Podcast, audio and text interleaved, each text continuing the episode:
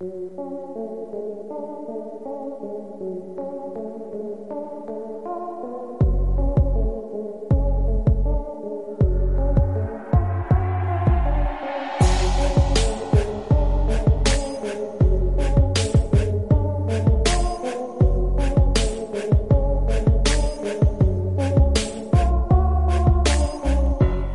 evening and welcome to tonight's broadcast of Black Talk Radio News. My name is Scotty Reed, of course. I'm broadcasting from behind the enemy lines of USA Inc. It is March the 25th in the year 2020, and I'm so glad that you could join us tonight.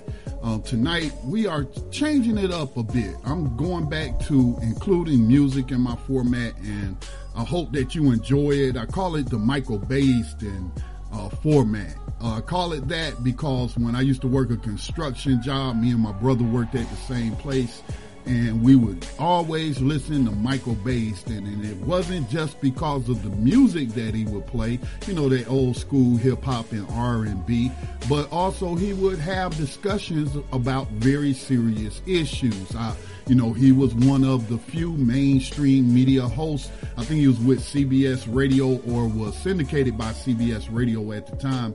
And he, you know, uh, brought to his listeners the story about the Jena Six down there in Louisiana, where those young men were arrested. I, I kind of forget the details because that was like back in 2007 or 2008. But I just like the way that he mixed it up, you know, uh, because a lot of people, they don't listen to talk radio, but you throw some music in there and they will tune in and, and they will listen.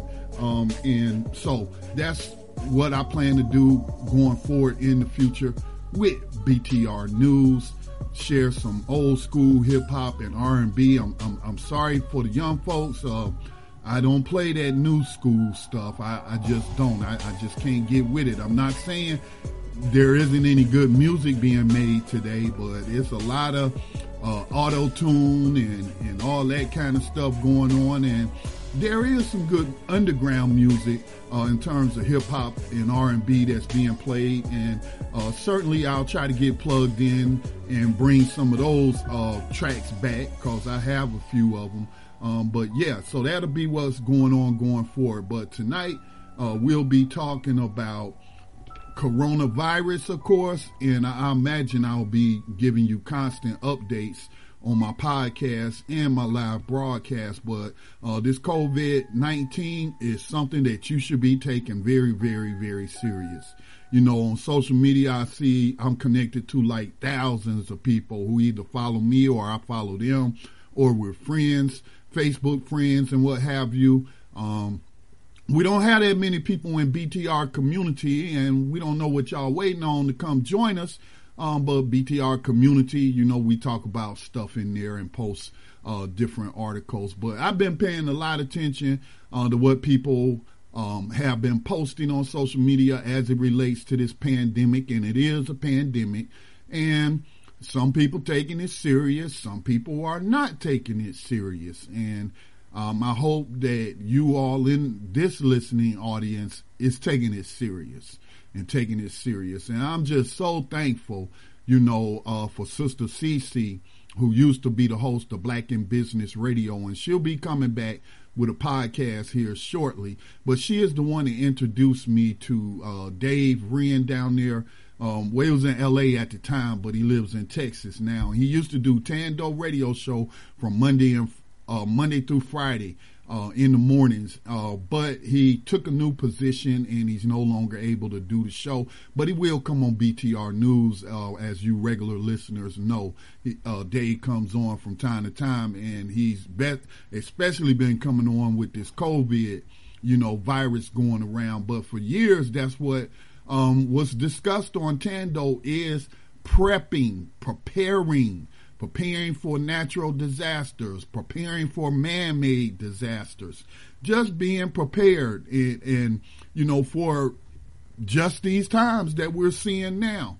And, you know, so I hope that you all were, who heard that program, Tando Radio Show, I hope that you heeded you know, the advice and the suggestions that was being uh, made on that program. And a few people have gotten with me or or or sent me messages and saying, you know, that even if they weren't able to get everything that they needed, uh, they were able to get a lot of things. And so, you know, in order for preparing, and they they prepared, you know, and they're I imagine, you know, getting a few items that they are are missing uh, in their uh, preparation, or as Dave calls it, the table of preparation, and and continue to uh, set that table. All right. So the first thing, first news item that I want to talk about um, is uh, obviously this coronavirus, and it appears that the World Health Organization um, is about to deem the United States as the next coronavirus epicenter. Um, it was in China where it is thought, I don't know for sure who knows these things, but it was reported that China was the epicenter. Uh, but now um, you have more cases outside of China than you have inside of China. And China seems, if we believe the reporting, to have gotten a handle on it and there's not a whole lot of new cases popping up, but I would say they seem to be more prepared to handle it than a lot of these other uh, Western nations uh, out there, and and so Europe became an epicenter. Italy, the number one European country with with the most cases of coronavirus. Um, you know, and, and, they had a lot of cases in South Korea as well, but I think Italy um, has been been the one with the most new cases. I was reading a story the other night that overnight Italy saw 500 deaths, and I forget how many thousands of uh, extra cases. Um, I don't want to cite a figure that's incorrect, but it was in a thousand. I don't know if it was 1,000, 2,000, 6,000 new cases. Um, I just can't remember right now, but I do know there were 500 deaths. And I talked to Dave about that. I had an opportunity to talk to him uh, earlier today. I oh, no, that was yesterday. I called to check in on him to see how him and his family is faring. And um, we also would like to hear from you tonight. But you know, we talked about some of those deaths. I don't know. I don't know if they know for certain um, if all of those 500 deaths were because of coronavirus or COVID 19 infections some of them could have been that some people weren't prepared and so they broke into somebody's house or went on somebody's property and, and, they stole something. Now I, I don't I don't have any reports of that, but you know, as Angel who does Victims to Victorious, the gun violence um, show that focuses on the pandemic of gun violence here in the United States and particularly in the black community. Um, she did her last um, podcast is posted. You should check it out. It's very uh, worth listening. Where she was talking about killing me softly. You know when diseases and guns take aim, and here in the United States is part of. Um, you know, the response, and I'm talking about the people's response and not the government response, has been to purchase a lot of weapons and to purchase ammo to protect what they have in case it gets really, really bad and we're like in a Walking Dead scenario, you know, uh, uh, where where everything is shut down, uh, like it is in a lot of different uh, locations across the United States. And one of our stories that we'll be sharing later on you know, the governor of Texas talking about sacrificing elderly people to the altar of capitalism because you got to keep the economy going. We're not going to issue a stay in place order. And the same thing with, uh, and, and, uh, Lieutenant Governor Dan Patrick. Yeah, he's the lieutenant governor. And we got his comments for you. I'll play them later in the program. But, um, you know, he's the one that said that. And then the Republican governor of Florida, um, Ron DeSantis pretty much said the same thing. And it's like some emergency personnel is, is asking this man to use common sense and to issue a stay in place order. You know, I, I, I live in a very rural county, um, just probably about 10 minutes away from Charlotte. It probably, yeah, it, it, it probably take me 10 minutes to take a back road uh, into Charlotte. Um, but Mecklenburg County is really just across the Catawba River, and that's where Charlotte is located. But Charlotte issued a stay at home, uh, shelter in place order for the city.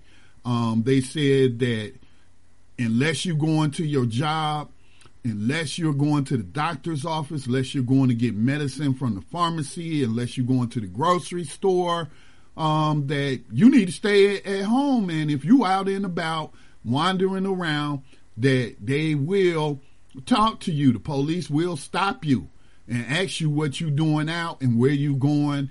And if you're just out and about without a good reason, they plan on either issuing you a ticket or arresting you if you are uncooperative. And the last place you want to be, as we talked about on New Abolitionist Radio uh, this past Sunday, that's the last place you want to be is in a jail during a pandemic.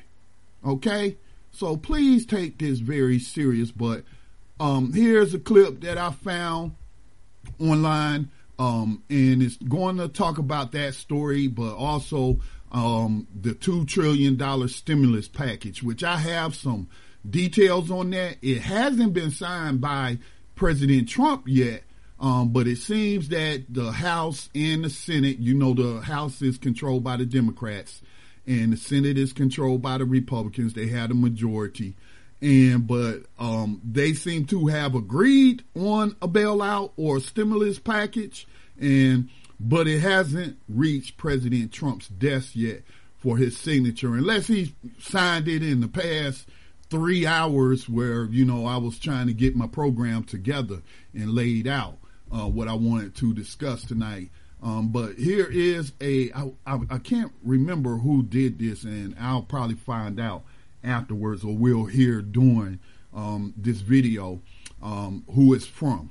Okay, because I always like to credit the the producers, uh, no matter what I'm sharing. All right, so this is titled Corona's Next Epicenter, and it's going to give you some news about the $2 trillion stimulus package. The coronavirus outbreak in New York City in the United States is so severe that White House officials have called on anyone who's recently left the city to self isolate for two weeks. More than 15,000 cases have been confirmed in New York and around 200 deaths. It's been in lockdown since Sunday, and state officials are pleading for help but preparing for the worst. People in one of America's most densely populated cities have largely vanished from sight. They're either following orders to stay home or they've left the city. Those who have are now being asked to self quarantine for 14 days. That's because nearly half of all U.S. COVID 19 cases are in New York State. Officials there say the figure could double every three days. That would mean in less than one week, New York could have more cases than all of China. State Governor Andrew Cuomo was blunt about the quote, troubling and astronomical rise in numbers. It's down about 85%. We're not slowing it, and it is accelerating on its own. We were looking at a freight train coming across the country. We're now looking at a bullet train because the numbers are going up that quickly. Cuomo said New York may need as many as 40,000 intensive care unit beds in the next few weeks. It has just 3,000. He asked the federal government to send as many as 20,000 ventilators. The Trump administration has said it's sending 4,000 and that the private sector is stepping up to meet the crisis. We're receiving full cooperation from companies with the understanding that the federal government stands ready to compel cooperation if need be. We haven't found that to be the case.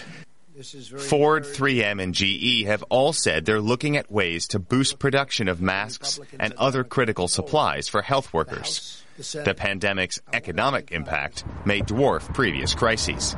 Trump officials have said up to $6 trillion in relief, more than the entire 2020 federal budget, may become available as Congress works towards a compromise on an economic rescue plan. Liquidity and cash for families, small business, individuals, unemployed to keep this thing going. We're heading for a rough period, but it's only going to be weeks, we think. Weeks, months, not going to be years, that's for sure. What's for sure is a moving target. A rapidly spreading outbreak means more airplanes sit empty while more hospitals fill up, with no clear end in sight. Well, the massive uh, stimulus package you just heard about, currently going through Congress, has got Wall Street excited. The Dow Jones surged by more than 11% on Tuesday, its biggest gain since 1933. Right now, Asian markets are following suit. Shares in Tokyo have jumped by more than 5.5%. Shanghai and Hong Kong exchanges are also seeing gains. Among the items agreed, adults could receive direct deposits of up to $1,200, $500 for children. The government will support small businesses with loans to the tune of $367 billion, and hospitals will receive around 150 billion in aid. There'll also be half a trillion uh, in guaranteed subsidised loans to larger businesses. And more from DW financial reporter Chelsea Delaney in Frankfurt. Welcome, Chelsea. So, how does this package differ from the one that was voted down on Monday? Well, we're still awaiting the, the full text of, of, this bill. That's expected later in the day. Uh, but one of the big sticking points had been oversight of this $500 billion that's going to be helping big business.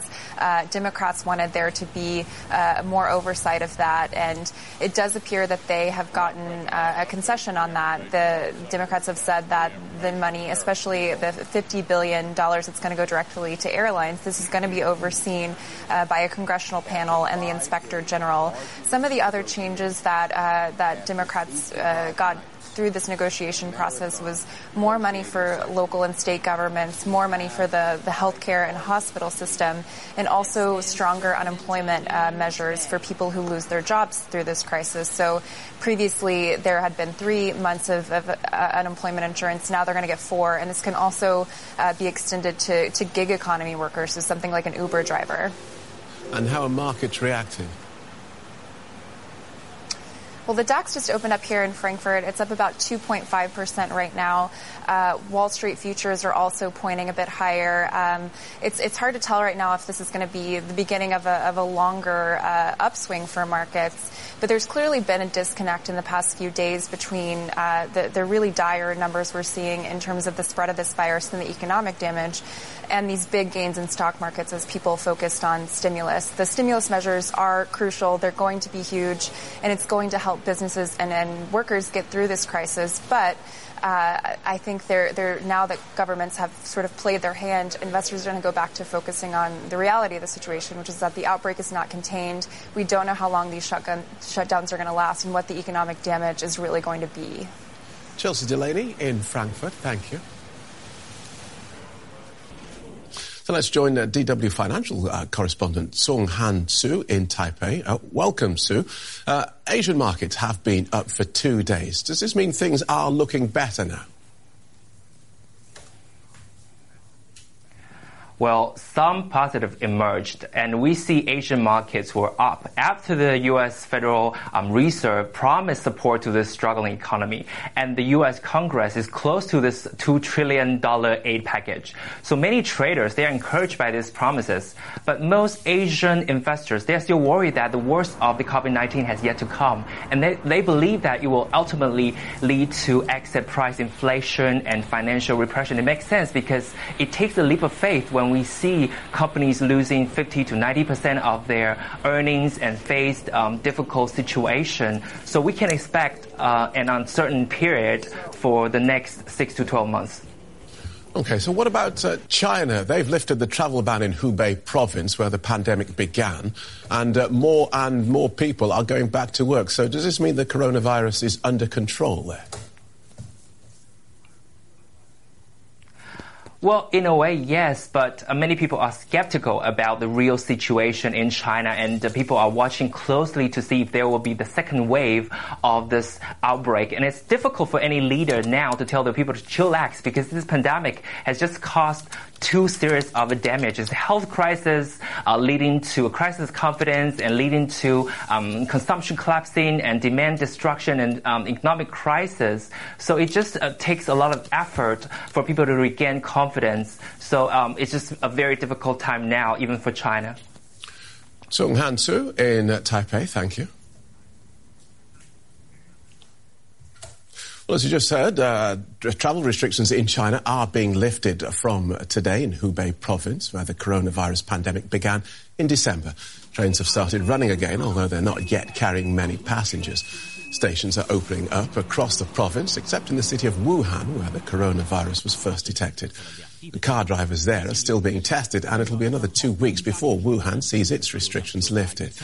It's not only in Hubei, where people are now free to go out and about. One family in Beijing is relishing the freedom to roam after weeks cooped up in their apartment. Joe Kai is finally allowed to run around again.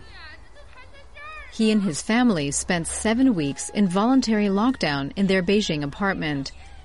His mother and grandmother are still uneasy and wear masks like everyone else. But at least they can finally go outside. I'm so happy. It can really drive you crazy. I was indoors for almost two months. It's especially hard on children. We adults are able to deal with it better.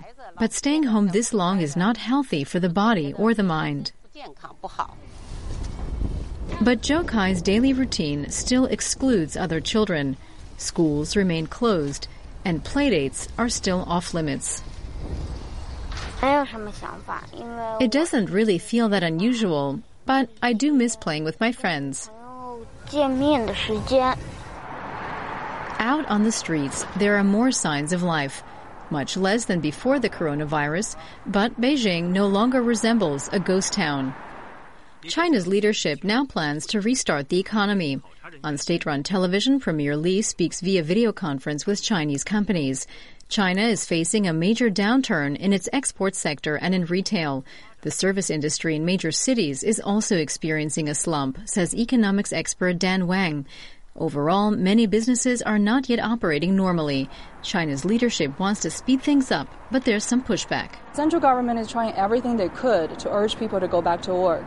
But when it comes to local governments, they have every incentive to prevent people and the factories uh, from back to full capacity for a simple reason. If the infection cases go up, uh, their political career is over. The economy. Okay, I'm going to leave it there. Um, that's from DW, and you can follow them follow them on YouTube. Uh, I believe it's a YouTube only uh, foreign broadcast. I'm not sure where where it's based. It might be based in the UK. But lots of good information was shared there. You know, one of the things that stuck out to me was the woman who was out with her little boy uh, after some of the restrictions had been lifted. And she was talking about being indoors like that, being stuck in an apartment like that can really affect your mind and, and your mental health. Now, think about that in terms of the United States prison system and, and the jail system where people are indoors um, and 24 7 in a lot of cases. And then think about why um, solitary confinement, which is a very tiny, tiny, tiny cell, um, drives people crazy. And the international health community views solitary confinement as torture. Okay. Um, and another thing that stood out to me, of course, it wouldn't stand out to you because you weren't able to see the video. Um, but I do have all of these videos posted in btrcommunity.com. So if you're not a member, you can find them there by joining. And that's uh, $24 a year subscription, just one of the creative ways that we're trying to um, raise funds uh, since we don't take corporate money and um, in finding grants for this type of platform has very been very very hard. Um, but the thing that stood out from the video was when you saw Chinese officials um, gather together and speaking and what have you, they all had on face masks. Now contrast that with the when Donald Trump gives a press conference or anybody gives a press conference. Um, not to be picking on Donald Trump because I'm very nonpartisan uh, type person. I'm for the truth no matter who tell it. Um, like like Malcolm X said, but um, he's standing there at the podium. I seen Ben Carson giving some um, some press conferences, and I've seen Bernie Sanders on YouTube. I've seen uh, Joe Biden on YouTube, and they're not wearing masks. They're not wearing masks. Now I don't know who's in the room with uh, uh, Joe Biden and others. But why do you think? Think about this in terms of psychology. I think they're not wearing those masks for psychological reasons, and I believe in the case of Donald Trump, perhaps um, Ben Carson and other members of the administration, um, I believe they're doing that because they don't want that image in people's head because it's affecting capitalism. Because that's really what they're trying to save right now okay? Um, they're trying to say they're putting a lot of focus on saving capitalism as opposed to saving lives. Um, and that's just my view and the way i see it. But if you want to take this if you want the public to really take this serious and to do everything that they should do in in taking precautions in not contracting the virus and then spreading it to others, you would think that they would be wearing those masks. It, it is the imagery is vastly different than these Chinese officials and American officials or U.S. officials, and you know I have to say though it does seem like a lot of different people or officials in the United States, not just Donald Trump, and we'll get to uh, some of these other officials as I mentioned at the top of the hour, but they're not taking it serious. They're not taking it serious, and their motivating factor in not taking it serious is is saving capitalism. That's what they're talking about uh, when they're talking about the economy. They're trying to save the wealthy's fortunes and what have you. Um, so that's just sad, though. The people should take this very, very serious. Um, now, the next thing that I want to share share with you um, actually is we're to take a music break. But before I do that, um, let me give out the phone number because I don't believe I gave it out at the top of the hour. But it was seven. The number seven zero oh four 802 5056 704 802 5056 um, and to unmute yourself um, just hit star star on the keypad the um, auto, the system, the automated system should give you that message. It's a lady that speaks and she gives you uh, those instructions. So again, that number 704-802-5056. If you have a question or comment, hit star star. Please watch your background noise and, and wait for me to come to you um, before you speak. All right. So as I stated, we're in a new format with BTR uh, News. We're following the Michael Baisden uh, format where we are sharing news, commentary, and views. And we're going to kick it off with one of my favorite groups of all time, and that is Funkadelic. Parliament Funkadelic, same same group, I believe, but One Nation Radio Network. Um, also, I'm interested in hearing from you, our listening audience, and how you're dealing with this pandemic. You know, nothing like this has ever happened in, in my lifetime. I was born in 1966 and I cannot recall anything like this. Um, and of course, you know, obviously I wouldn't be able to recall anything that went down like that in the 70s, but I do recall the first time I heard One Nation Under a Groove. uh, really, I, I, do. It was a barber shop that had a speaker on the outside and they was playing that song. I was like, oh man, who is that? And I think I was like 12 years old in, in the city of Detroit. But how are y'all dealing with this pandemic? Are you prepared? Um, have you stocked up? Did you prepare ahead of time? You know, um, as we have for a number of years told people, you know, um, I, I used to say every time you go to the store or go to the grocery store, buy one or two canned goods and just put those up separate and save those. Buy some dry beans and, and, and save them. Buy some rice, save it, you know, uh, non-perishable items. Um, and if you took that advice, you would be prepared today, no doubt.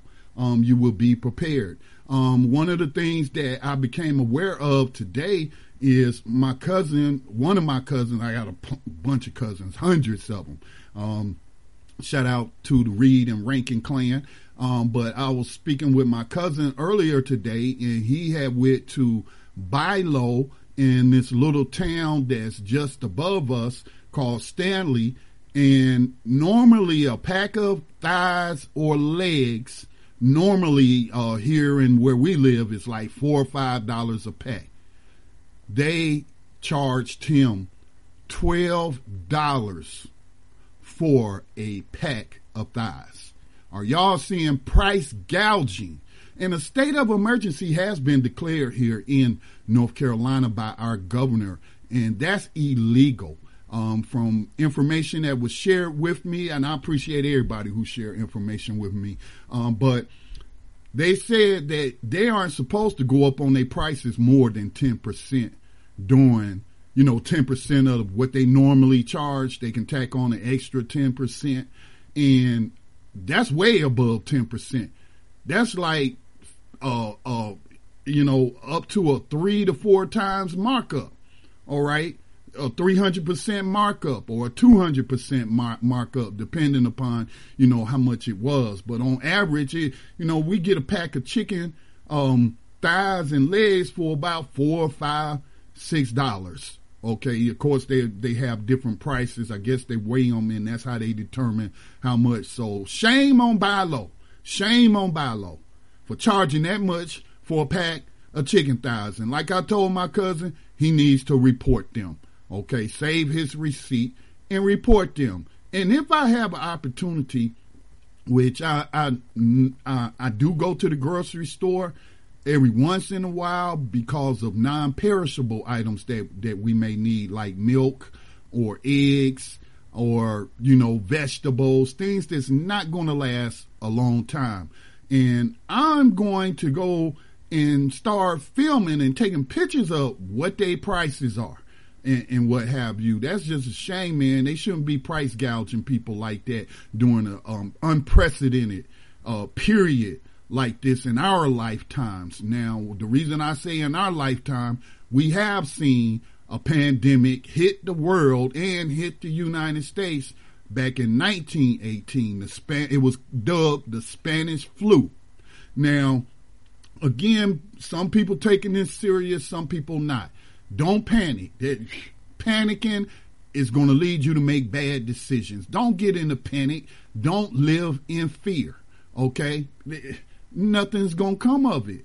All right? Stay calm, remain calm, and all that. If you're a person of faith, like I am, I lean upon my faith. I know my faith says that it's appointed a time for each person to die.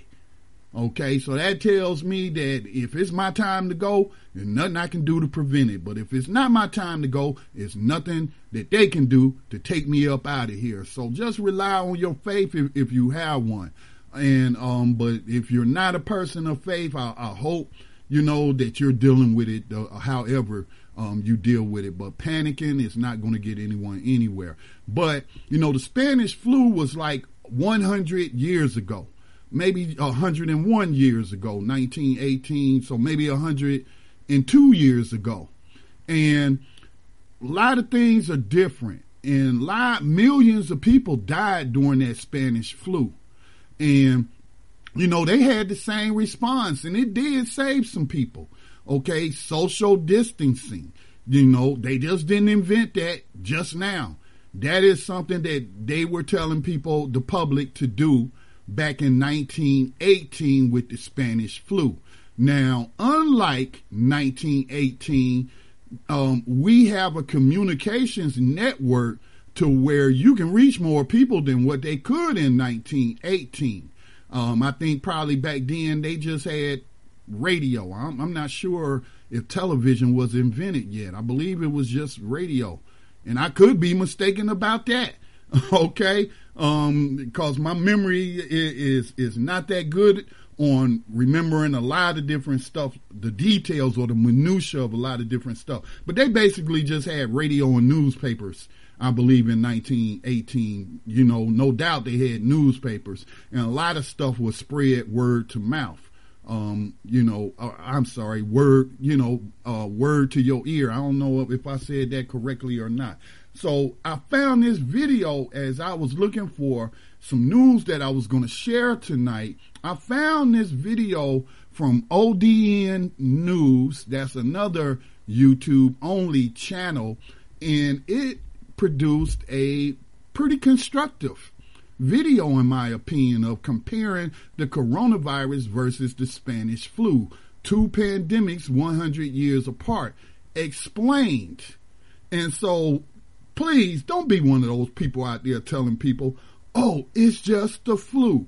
Well, it's flu like, but coronavirus belongs to a different family of viruses than the Spanish flu. And the reason they called it novel coronavirus is because it's a new virus that they had never detected, you know, before that's able to be transmitted from human to human. So, you know, let's let's not act like we know everything. Let's show some humility instead of hubris. Like we're just so intelligent and we know everything there is to know. And this is just the flu. And my grandmama died from the flu or or x amount of people die from the flu every year. Well that's true. That's true. But i'd rather play it safe than be sorry. Seem like some people will be sorry because they didn't play safe play it safe okay it's more than just your life that's on the line it's more than just your life. So this is coronavirus versus the Spanish flu. Very constructive information here. Listen to it. The crisis came within the first two to three hours of your sickness. You either survived or you were dead. As the world is gripped by a pandemic unlike any in living memory, it's inevitable that we're talking about global outbreaks from history. One of the deadliest was the Spanish flu, which spread across continents with astonishing speed just over a century ago, killing an estimated 50 million people. But was it anything like the virus we're dealing with today? All of a sudden, as I recall it, out in Kansas, one soldier got the Spanish flu. And from there, it gradually spread to various parts of the country. As the First World War drew to a close, outbreaks of deadly influenza had begun in several countries.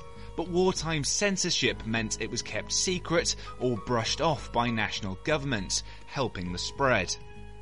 That was until the neutral Spanish authorities reported that a strange form of disease of epidemic character had appeared in Madrid. The name Spanish flu stuck, but there's no evidence that that's where it began. Casualties skyrocketed across Europe, and US troops returning from the war brought the disease home.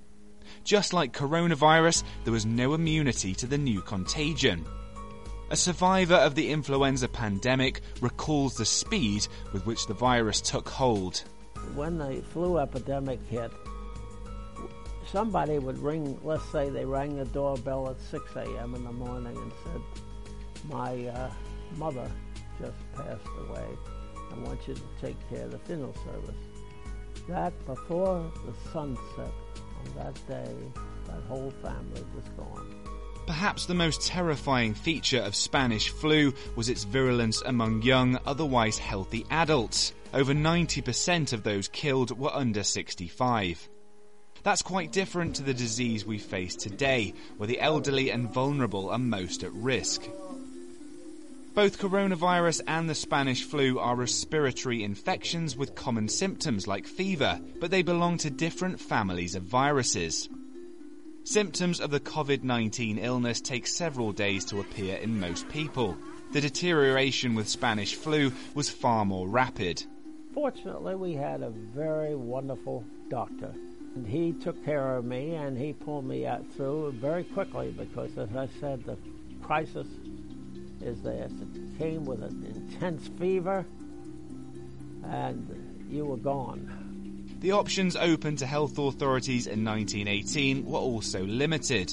Back then, there were no antibiotics, and there was no prospect of developing a vaccine. Getting information to people about how to protect themselves was quite difficult. But the measures needed to defeat the virus were strikingly similar to those used today. Everybody wore these face masks, you know, like you see in a surgical room. And you know, you must remember this that in the flu epidemic, all congregations and gatherings were forbidden. There were no schools, There were no church services. There were no meetings of any kind. Everything was forbidden of people to come together. Where social distancing was implemented, as in St. Louis, casualties were minimized. In cities where warnings were ignored, or faith was placed entirely in surgical masks, as in San Francisco, thousands died. As today, guidelines that were issued, particularly in army training camps, were easy to ignore and often loosely enforced. Where the dangers of the virus had initially been downplayed, public trust in what the authorities told people was eroded. The memories were so deep in their mind of those that survived or that didn't get it they were they were reticent. I would say to about 1922 or thereabouts, uh, where people were willing again to go back to congregating and to feel at ease in church or in school. The population suffered three waves of Spanish flu over two years, and an estimated 500 million people were infected around the globe.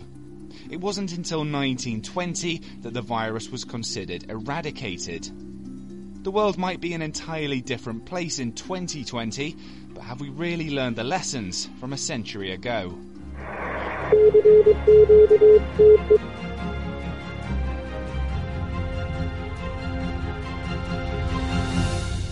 And that was a video presentation that you heard the audio of uh, coronavirus versus Spanish flu. So, um, if there is anything that I will say about the two, the difference between the two is Spanish flu, as you heard, would take you out of here fast. Um, that, you know, within days you will have a very, very high temperature, whereas with COVID virus or COVID-19, it may take days and, you know, the symptoms could come on gradually and that you still would, I guess, have time um, but then it's also sneaky too. You know, I, I don't know. Again, I'm not an epidemiologist.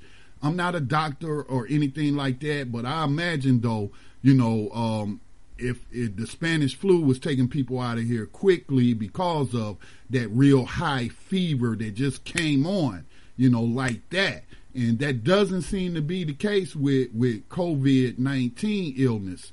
Now, um, again, I hope people are taking this serious as we heard like in St. Louis, they implemented social distancing and, and then in 1918 or during, um, they said it lasted for like two years, but, um, since St. Louis had taken, you know, the precautions and, and, um, you know, implemented social distancing as opposed to San Francisco, which did not implement social distancing and people just found comfort in a mask they had very high ca- casualties. Okay, so um, yeah, take this serious, people. Take it very, very serious. And you know, they're still they still don't know everything there is to know about COVID nineteen.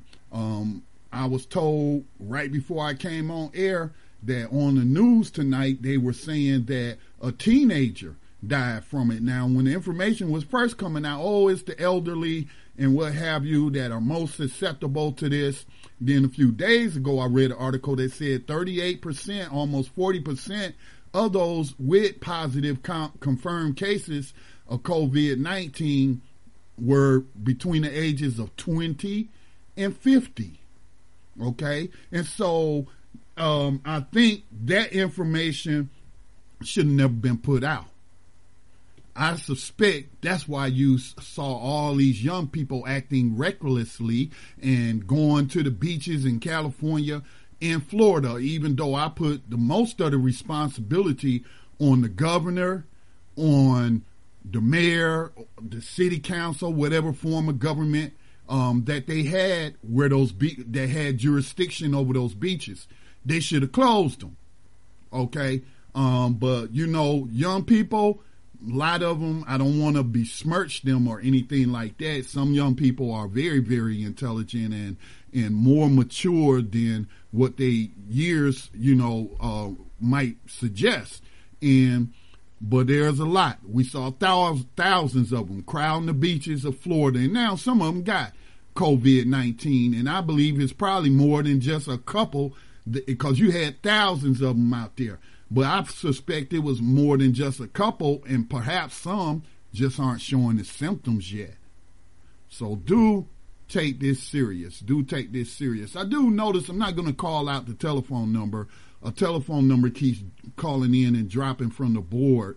Um, I don't know if, if you're calling in using the internet or if um, perhaps you're having carrier issues. I do know I have been having internet issues, and it could be with everybody at home or a lot of people off work and and self quarantining. Um, that the cell towers, because I used to, you know, do that type of work, not just in the military, but I used to work for Sprint PCS, and so it could be too many people are on those uh, particular towers that you may be connected to, and you getting pushed off. Um, but you know, if you're able, you can go to blacktalkradionetwork.com. Um, go down to the bottom of the page where it lists all the different programs. Look for Black Talk Radio News, and on that page there's a media player. Um, well, actually, on the promo page for tonight's program, which will later be hosting the podcast, it has several media players that you can use. So um, you know, in case that's just an issue for you. Okay, so again, the phone number 704-802-5056. Hit the star key twice. If you have a question or comment, please watch your background noise. We're going to um, take a music break. Uh, once again, um, before I take this music break, let me just say thank you. Um, a lot of people are out of work right now. Um, my daughter is one of them. Well, I have three daughters. Um, one of them works at the mall, uh, has worked there for a number of years for a children's uh, clothing um, franchise. And they shut the malls down in Gaston County as they should have. Uh, I don't know what took them so long, but I'm not going to criticize Gaston County because I think their response has been timely. And we don't have a, a lot of cases, just two reported cases. Um, but they should have been shut it down. So she's out of work. She's out of work. Um, she needs that stimulus, okay, to pay her rent, um, to make her car payments, to pay her insurance, to pay her cell phone, and uh, any other things she, she needs to take care of. She does have to buy food and what have you, um, and she has a son. And so um, I'm just hoping, you know, that this stimulus comes in time um, so that she doesn't get behind in, in her bills. But, you know, um, I have been calling around trying to find out um, different stuff and uh, things that are available for people in that situation. I will bring this young man. I got to do it uh, first thing in the morning. I got to call this young man who runs a nonprofit here in Gaston County called Fly for the Culture. And um, his name is Cortland. And what he what Fly for the Culture culture is is is he used to be a Navy pilot and now he's a commercial pilot, um, but he takes kids out in these, you know, these little biplanes and what have you to expose them to flying and so that, you know, perhaps they might want to become pilots one day. So he does that. But they have been distributing food as well. Um, so, you know, uh, I'm, I'm proud of what that young man is doing. Um, I know known him uh, since he was in high school, although he's known my daughter since elementary school. And so I'm proud of what he's been doing through his nonprofit. But I want to thank those because a lot of people are out of work who are making donations. We've never had a whole lot of donors, just enough, just enough for me to pay the bills um, that need to be paid in order for us to maintain this platform and the radio stations and what have you. And a couple of people have canceled their monthly donations, and I totally understand that. But there are people who are still giving what they can. And I just want to know, I just want you to know how much is appreciated. Again, we don't take corporate money. Um, very hard to find any of these, um, you know, big philanthropic organizations that provide funding for media. Some reason, you know, it's kind of hard to find uh, media uh, funding for the type of media that we do. All right. Um. So thank you, thank you, because I know you know it, we're in an extraordinary time right now, and a lot of people are hurting for resources. They don't know how long they might be out of work and what have you. And I, I just hope you know that as a side effect of COVID 19 that Black Talk Radio Network doesn't become a casualty. All right, so we're going to kick it off with some more news. This is, I mean, I'm sorry, with some more music. This is uh, one of my favorite tunes. Um, I used to go to this club when I was in my teens, um, little juke joint up in Lincolnton, North Carolina. And every time I would go, I put, I would play this song on the jukebox. This is Cherrelle featuring Alexander O'Neal. No, I'm not a writer.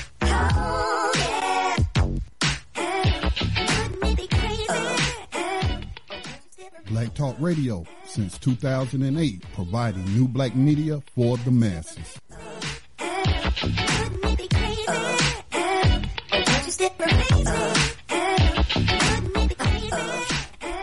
And welcome back to Black Talk Radio News. My name is Scotty Reed as I sit behind this mic behind the enemy lines of USA Inc. Again, you know, if you have a question or comment, you can call in. Um, tell us how you're doing, how you're dealing with this pandemic. And it is a pandemic, it's a global pandemic. You know, I, I've been calling um, some of the people I work with and some of the other hosts just to check on them, see how they're doing. Um, some of the listeners that that call me on our business line to see how I'm doing, I call them back, and um, thus far everybody seems to be doing fine. I was really concerned about Tag, uh, who helps host New Abolitionist Radio, one of the rotating hosts on Sunday nights at nine o'clock p.m. Eastern time, because when we were, um, you know, preparing um, in the day before on that Saturday, and he wasn't feeling all that well. And he shares an apartment with other people, and they weren't feeling well either. I was like, oh my God, don't let him be um, sick from this COVID 19 because it's hitting New York City hard. It's hitting it real hard. But I talked to him, you know, uh, Monday or Tuesday, and he says he's feeling a lot better. Um, hasn't been tested or anything. I don't think anybody's been tested. And it's kind of hard to get tested depending upon where you are. Um, I know I don't have any symptoms and I don't plan on catching COVID 19, but who does? Who does plan on catching it? But anyway, at least I'm one of the few people that can go get free health care and go get COVID testing if I'm showing symptoms at the VA hospital in Charlotte, but I'm not, I, again, I don't live in fear. I'm not going to panic and go running over there. Oh, give me a test and all of that when the tests are limited resource in the United States. And, and that I don't want to be using up resources that I don't need. Okay. I live in a rural area. Um, our houses are not right up on top of each other. Lots of space, lots of fresh air and so I, have been practicing social distancing for quite some time. Um, so yeah, um, but there's a lot of people, millions of people, millions in this country because of this system, this inhumane system that don't have health care. They don't have a means to get tested. So just do the best that you can and know that you all are in my prayers now I'm going to switch gears for a moment. Um, and um, by no means am I done talking about COVID 19. I do have other information to share, but I'm going to switch gears for a moment. Because this story, you know, came out. I've talked about it on uh, social media. Not a whole lot, but I might make a comment here or there about Andrew Gillum uh, who who is the former mayor of Tallahassee in Florida, and is um, they say narrowly lost to Ron DeSantis, who we'll be talking about a little later as well in terms of his negligence in responding to COVID nineteen. But that's who Andrew Gillum, Gillum is. Um, and you might have seen him on CNN. I think he was a CNN contributor. Um, and, um, you know, so he was like a rising star in the Democratic Party. And he was a progressive. I mean, if Bernie Sanders campaigned for this dude, he had to be uh, uh, supporting progressive policies and and not a neoliberal, although he held neoliberal positions. He does take money from AIPAC. He does not seem to to care much for the human rights of the Palestinians who are who are occupied by Israel and, and being treated brutally, being murdered and and through various means. Um, but I was disappointed to find that out that he was taking money from AIPAC, Um, and they give to both sides of the aisle. And they always have these presidential candidates, which Bernie Sanders wouldn't go. Ron Paul is another person that comes to mind that wouldn't go. But every presidential candidate was expected to go down there and, and kiss their behind and tell them what they're going to do for Israel. Okay. Um, which is a welfare state. Okay. It's a client welfare state of the United States. Our taxpayers support a lot of that apartheid that they doing over there and funding, giving them military weapons to, to murder unarmed people who are peacefully marching. Um, remember the right of return. So I was disappointed in him about that. Um, but I really didn't know much about him because again, you know, he's he's a Florida politician. He wasn't really in the national spotlight until he ran for governor of Florida. So if you haven't heard the news, Mr. Gillum was supposed to go to a wedding and officiate the wedding. Uh, what makes I mean I, I thought he was just supposed to attend when I first read the story, but the people wedding that it was and his friends said he didn't show up. But he did show up to a hotel room that another man paid for and the other man wasn't there and he is the one who came and discovered Andrew in the room with this guy who has been described in, in most media reports as a male escort of the gay variety. Okay. And so when the man came there, he had given the guy, I don't know his name, but gave the guy, um, who on his profile listed him also, himself also as a porno star, but, um, he had gave this guy, the one that found him, uh, gave this guy his credit card information to rent the room. And he was supposed to meet him at the room later and he didn't get to the room till 11 o'clock that night. And upon entering the room, according to the reports, the um, the guy being described as a gay escort slash porno star opened the door, um, was naked, opened the door, and then you know was very very sick, fell on the bed, throwed up, or no, fell on the floor, throw threw up, then tried to get on the bed, threw up again, and Andrew now, um, some people are saying that he was naked too, um, saying that there were photos released that, of him in there naked. I don't know how true that is, but he was in the room. That has been confirmed that he would run into the bathroom to throw up. Now, that man who had rented the room saw that the guy that he had rented, because this guy also had a profile on rentmen.com. So the guy that he had rented was ODing. And so he called the police or called 911. Now, other people are saying this is a setup. How is this a setup? That man did what he was supposed to do in calling 911. You see that this person is having an overdose and you just go walk out the room and shut the door and he dies and they find out that you was there and you could have saved this man's life, in the very least they could charge you with voluntary manslaughter. Okay, not involuntary, but voluntary manslaughter. So that man did everything he he, he was supposed to do that. Oh, by the way, they also found three bags of uh, what was believed to be crystal meth in a bunch of paint, uh, uh, prescription bottles and what have you.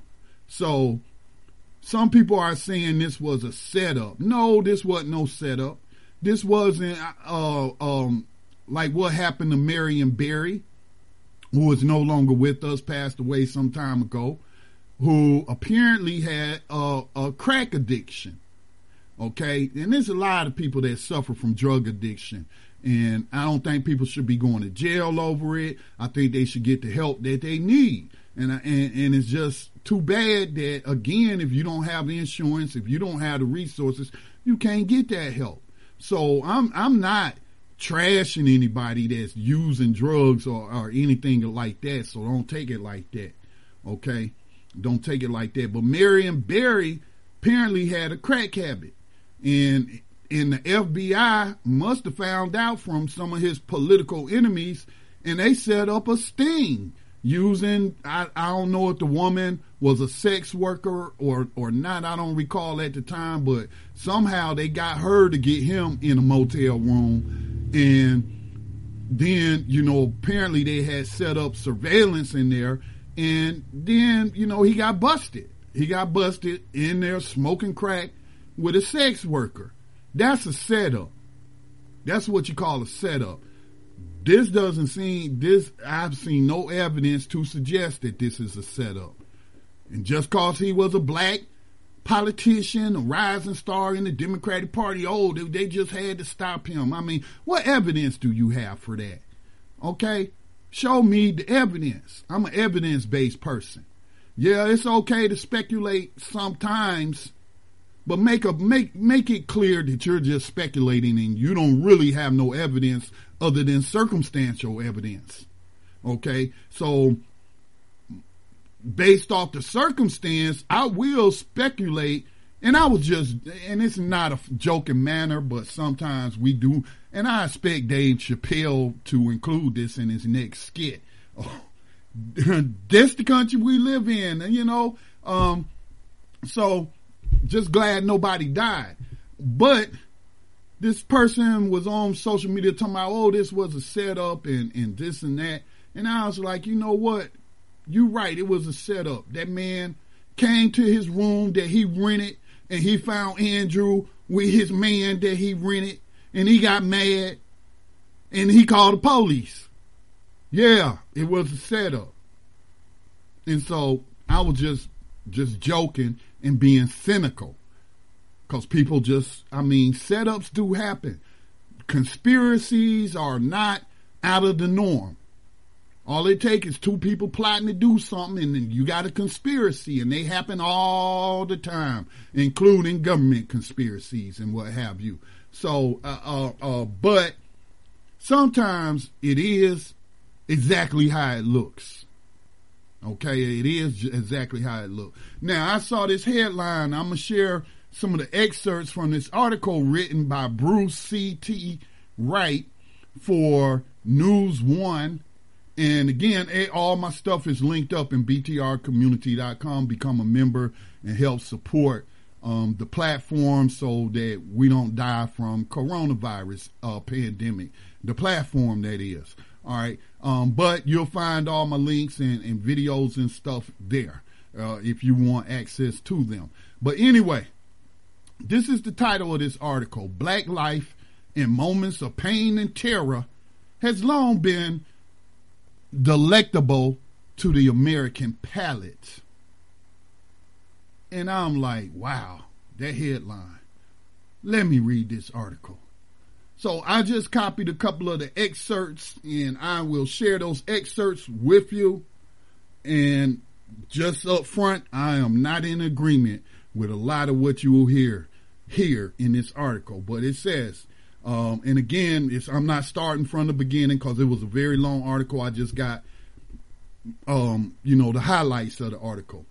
What followed, and when they say what followed, was when he got busted, um, or he got exposed for that lifestyle that he was living. Um, anyway, what followed was an onslaught of news coverage that left some critics feeling uncomfortable with Gillum's portrayal as a philandering substance abuser as opposed to a very real human who admittedly has some personal struggles following a high profile close loss in Florida's 2018 gubernatorial election. So I'm going to stop there. No, let me just finish out the paragraph. It didn't help that the aforementioned narrative had been fueled in part by black conservatives looking to further endear themselves to the white power structure that they readily subscribe to. So again, I'm a nonpartisan person and as a writer myself and a and a political pundit myself, I look at these things objectively. I don't allow my skin color to color my views. Okay. I don't have a political affiliation to, to no political party. I'm an unaffiliated voter and have been since 1990. Okay. I, I'm not going, but that's what's being done here. They're playing politics with this. Okay. And so how long have we seen people make jokes about this kind of stuff? You know, a philandering substance abuser and, and all of that. I mean, we see it all day and we see it in black, black produced media. And I'm not talking about all corporate media, but some of these underground sites, or I should say alternative media sites, blogs and stuff like that. So let's not play like only black conservatives be clowning people in these situations. You're playing politics, Mr. Wright. Okay. And it seems to me that Mr. Gilliam, by his endorsement of Israel's inhumane apartheid policy against the non-white Palestinians, was him endearing himself to the white power structure. Okay? This is, let me, I came up with this term. I came up with this term to describe where people racialize things that don't need to be racialized because racism sells, just like sex sells. And, and pornography is the most popular form of media in the United States, if not the world. Okay? And so a lot of people are addicted to reading about racism and hearing about racism.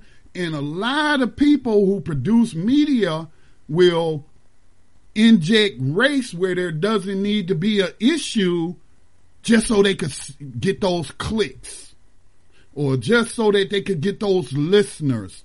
I call them race porn producers. Yes, we need to report on racism. We need to you know, inform people about situations involving racism. We need to talk about institutional racism. We we need to talk about it. But we don't need to racialize everything where it just doesn't need to be. There's no racism involved here, in my opinion, unless some of these uh, uh, racist white people is talking about him being a black man getting with a white man and, and race mixing and stuff like that. But in terms of this article, I'm calling it race porn. It goes on. I was precisely, it was precisely that type of news coverage that prompted the penning of an open letter to Gillum. Black men, which I am one, and the media, which I'm a part of, in an effort to encourage support for the former mayor and his family and at the same time be our brother's keeper and be the change in which we seek, quote unquote.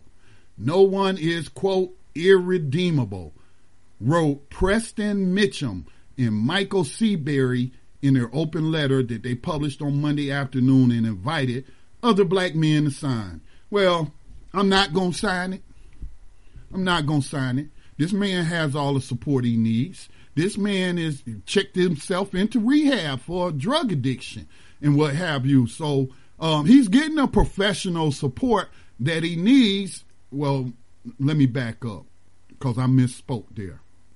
He said he wasn't doing no drugs. He said he was drunk. Now, I wasn't there, but I have, I do have, well, one of them passed away that I observed closely, an uncle um, who's dead now, um, who was a crack addict. And when I go to my old my grandfather's on my father's side house in Charlotte, sometimes me and my father would go by there to check on the house and check on him because we knew he was a crackhead. And there'd be other crack addicts in there and stuff like that. And, and so I observed up front people smoking crack. And crack is a, a methamphetamine just like crystal meth is. And they wouldn't be able to talk sometimes. Sometimes we we be, you know, trying to talk to them and they can't talk. Their mouth would be moving, but no words would be coming out because they done took that hit. And they, that's what, hey, I'm just telling you what I saw. I have never seen a person unable to speak, as was reported. Mr. Gillum was unable to answer any questions from the police because he was in uh, what what is the word they use inebriated. So they just let him chill out. The paramedics then checked his vitals. When his vitals was normal, they allowed him to go home. And you know, we know though, and I'm not calling, I'm not saying they should have been arrested. The drug war should be ended because it's really a war on people. And and but I do know if it had been two regular, or excuse me, if it had been regular individuals that got caught in a hotel room with a possible overdose victim and uh, um, drugs were found in the room, everybody going to jail. I just know if that had been me, let's say for example, even though I wasn't smoking crack, and the police came into to my uh, grandfather's house where my uncle was living at the time, and they came up in there and did a raid, and, and I was gonna go to jail whether I was high or not, whether I had anything on me or not, I would have been, me and my dad would have been going to jail. And y'all know that's the case. So he was cut a break. And then, you know, talking about setting somebody up in a setup, you don't get to go home and not be arrested if this was a political setup or somebody was trying to get him in trouble or, or whatever, I, I don't know. I don't, it doesn't appear, the evidence doesn't suggest this was a setup. It suggests it was an unfortunate circumstance that he put himself into. And because the other guy OD'd, the other guy called the 9, 911 and Mr. Gilliam, um, you know, was exposed for being there. So I'm all about being my brother's keeper. Okay? But you can't keep everybody from harming themselves. And so I'm just saying, what can I do by signing a letter? And of course, nobody's irredeemable, but certainly this society uh, treats prisoners as being irredeemable makes them second class citizens and makes it that much harder for them to integrate back into society. Now, again, I don't know Mr. Gilliam's politics. I heard, I read that Bernie Sanders did campaign for him. And so if Bernie Sanders was campaigning for you, you must be a progressive. Okay? So it's just a shame, you know. And then this stuff about, well, he he had lost a close election. Come on, man. It really, that's going to drive people to use drugs. That's going to drive them into the arms of a sex worker and not into the arms of their wife. Y'all just trying too hard. Y'all trying too hard with this race porn. Come on now.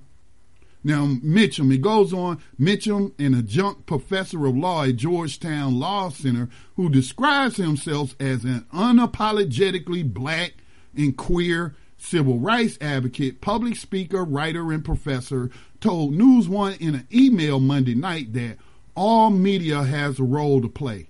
But he cautioned white mainstream media, in particular, must be careful in how it displays black people in our bodies and isn't something that, uh, excuse me, let me read that again.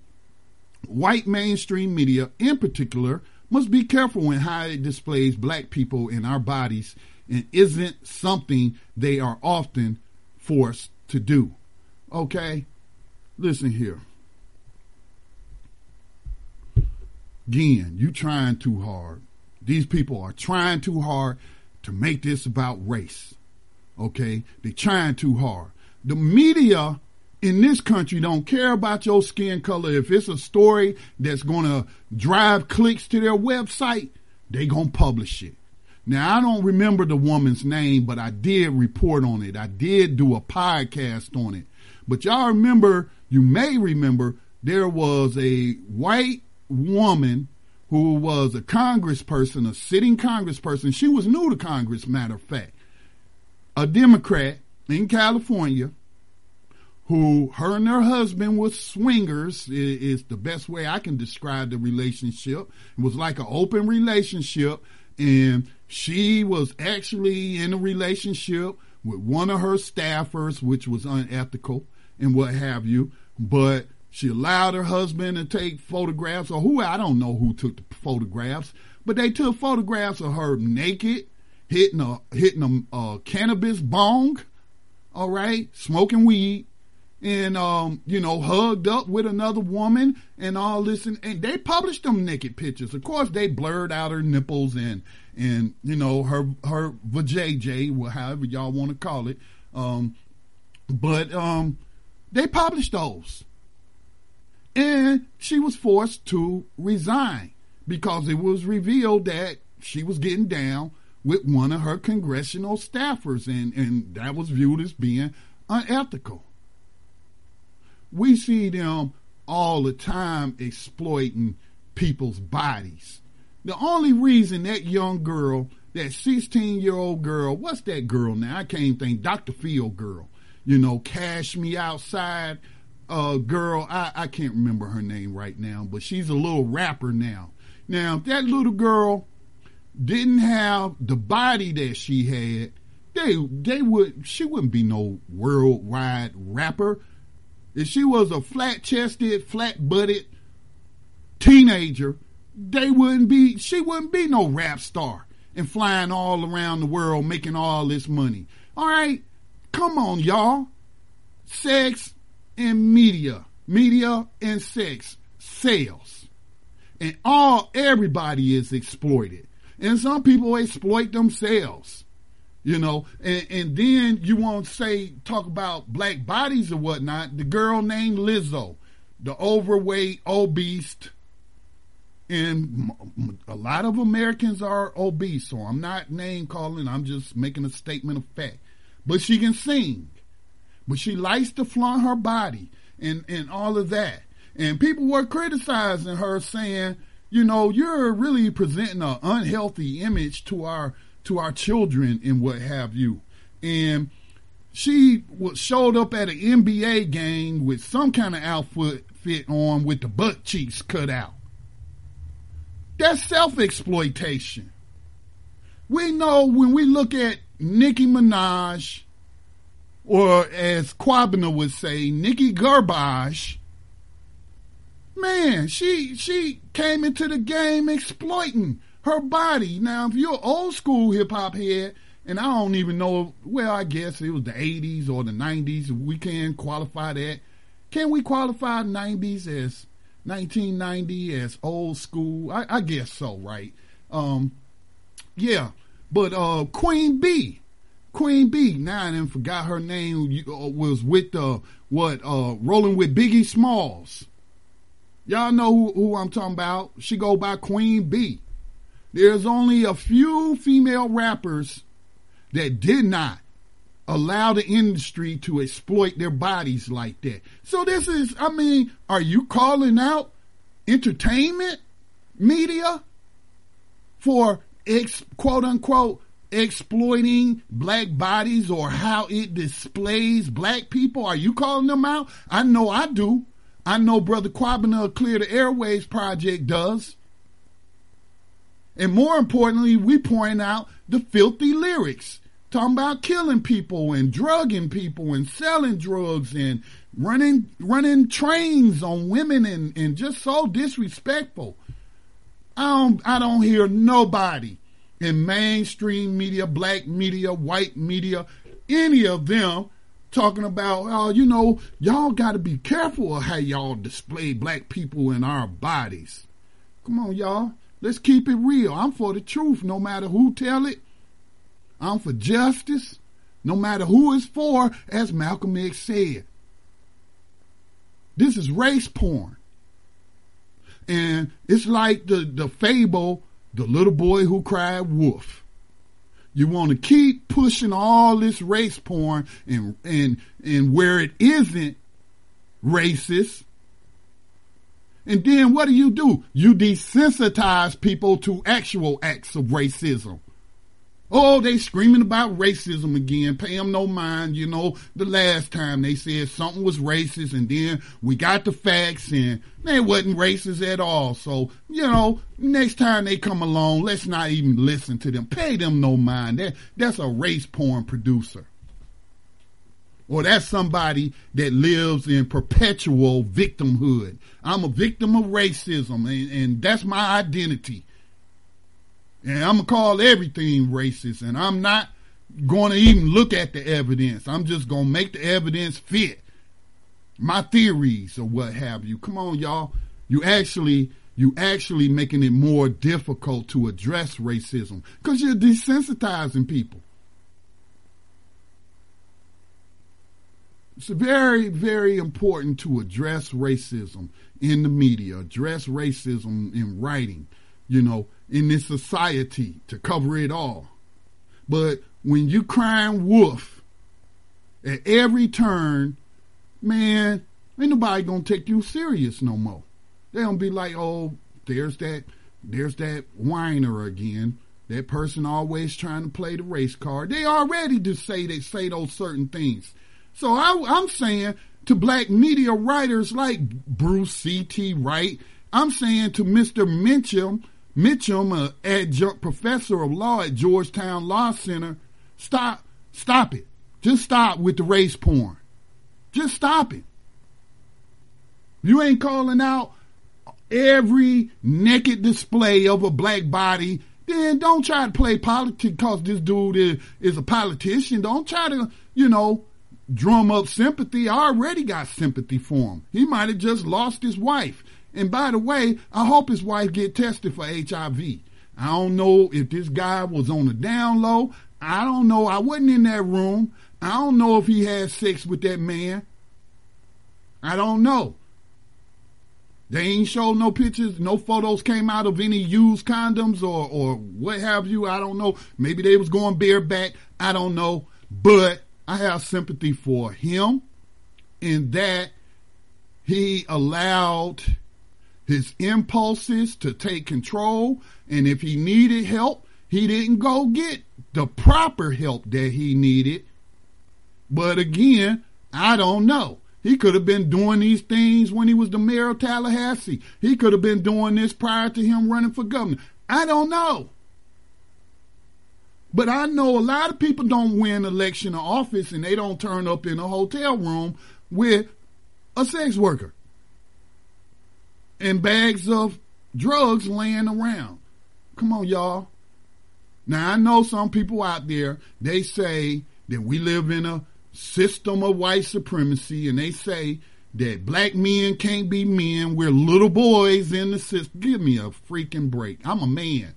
I don't know what you are. You can call yourself a boy all day long. I know that's what the white racists used to call, um, and probably still do call black men boys.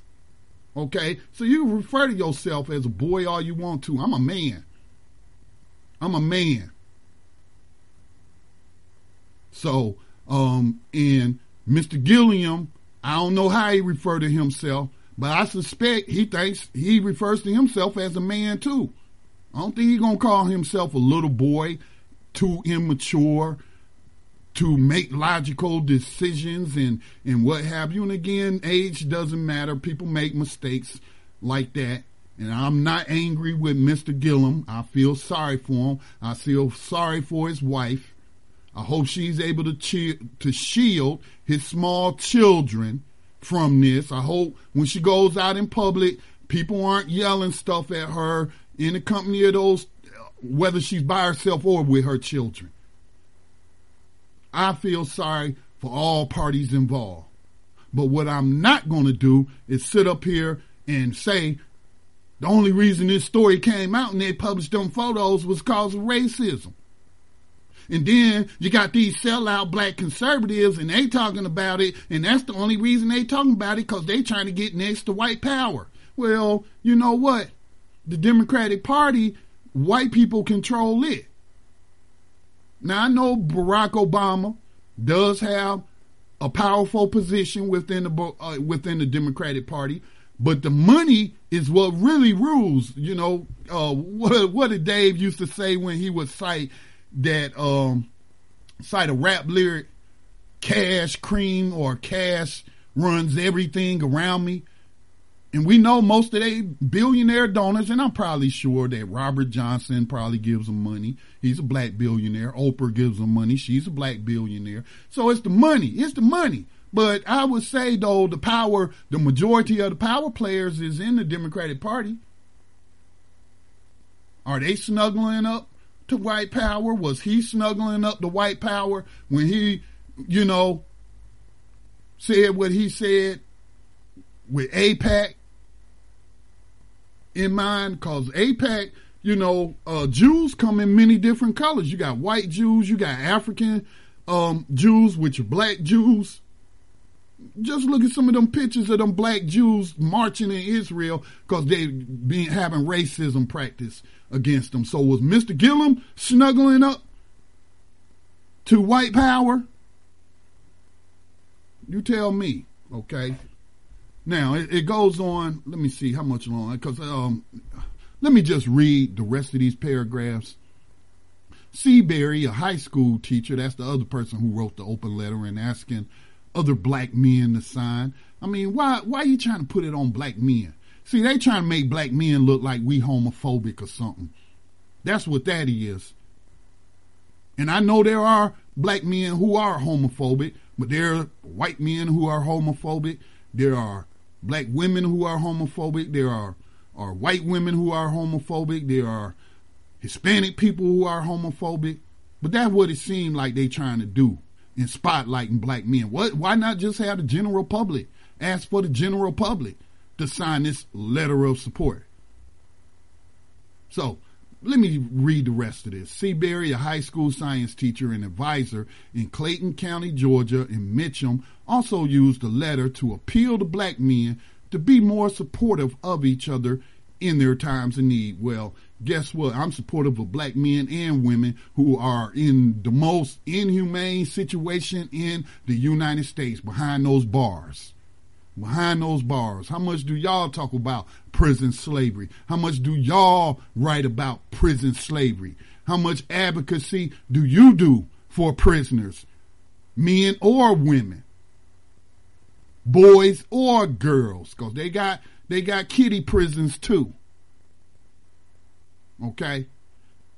Fellow black men, quote, this is from the article, fellow black men, allow this letter to be a reminder that we, too, must be allowed the space to explore, mess up, reevaluate ourselves, and become anew.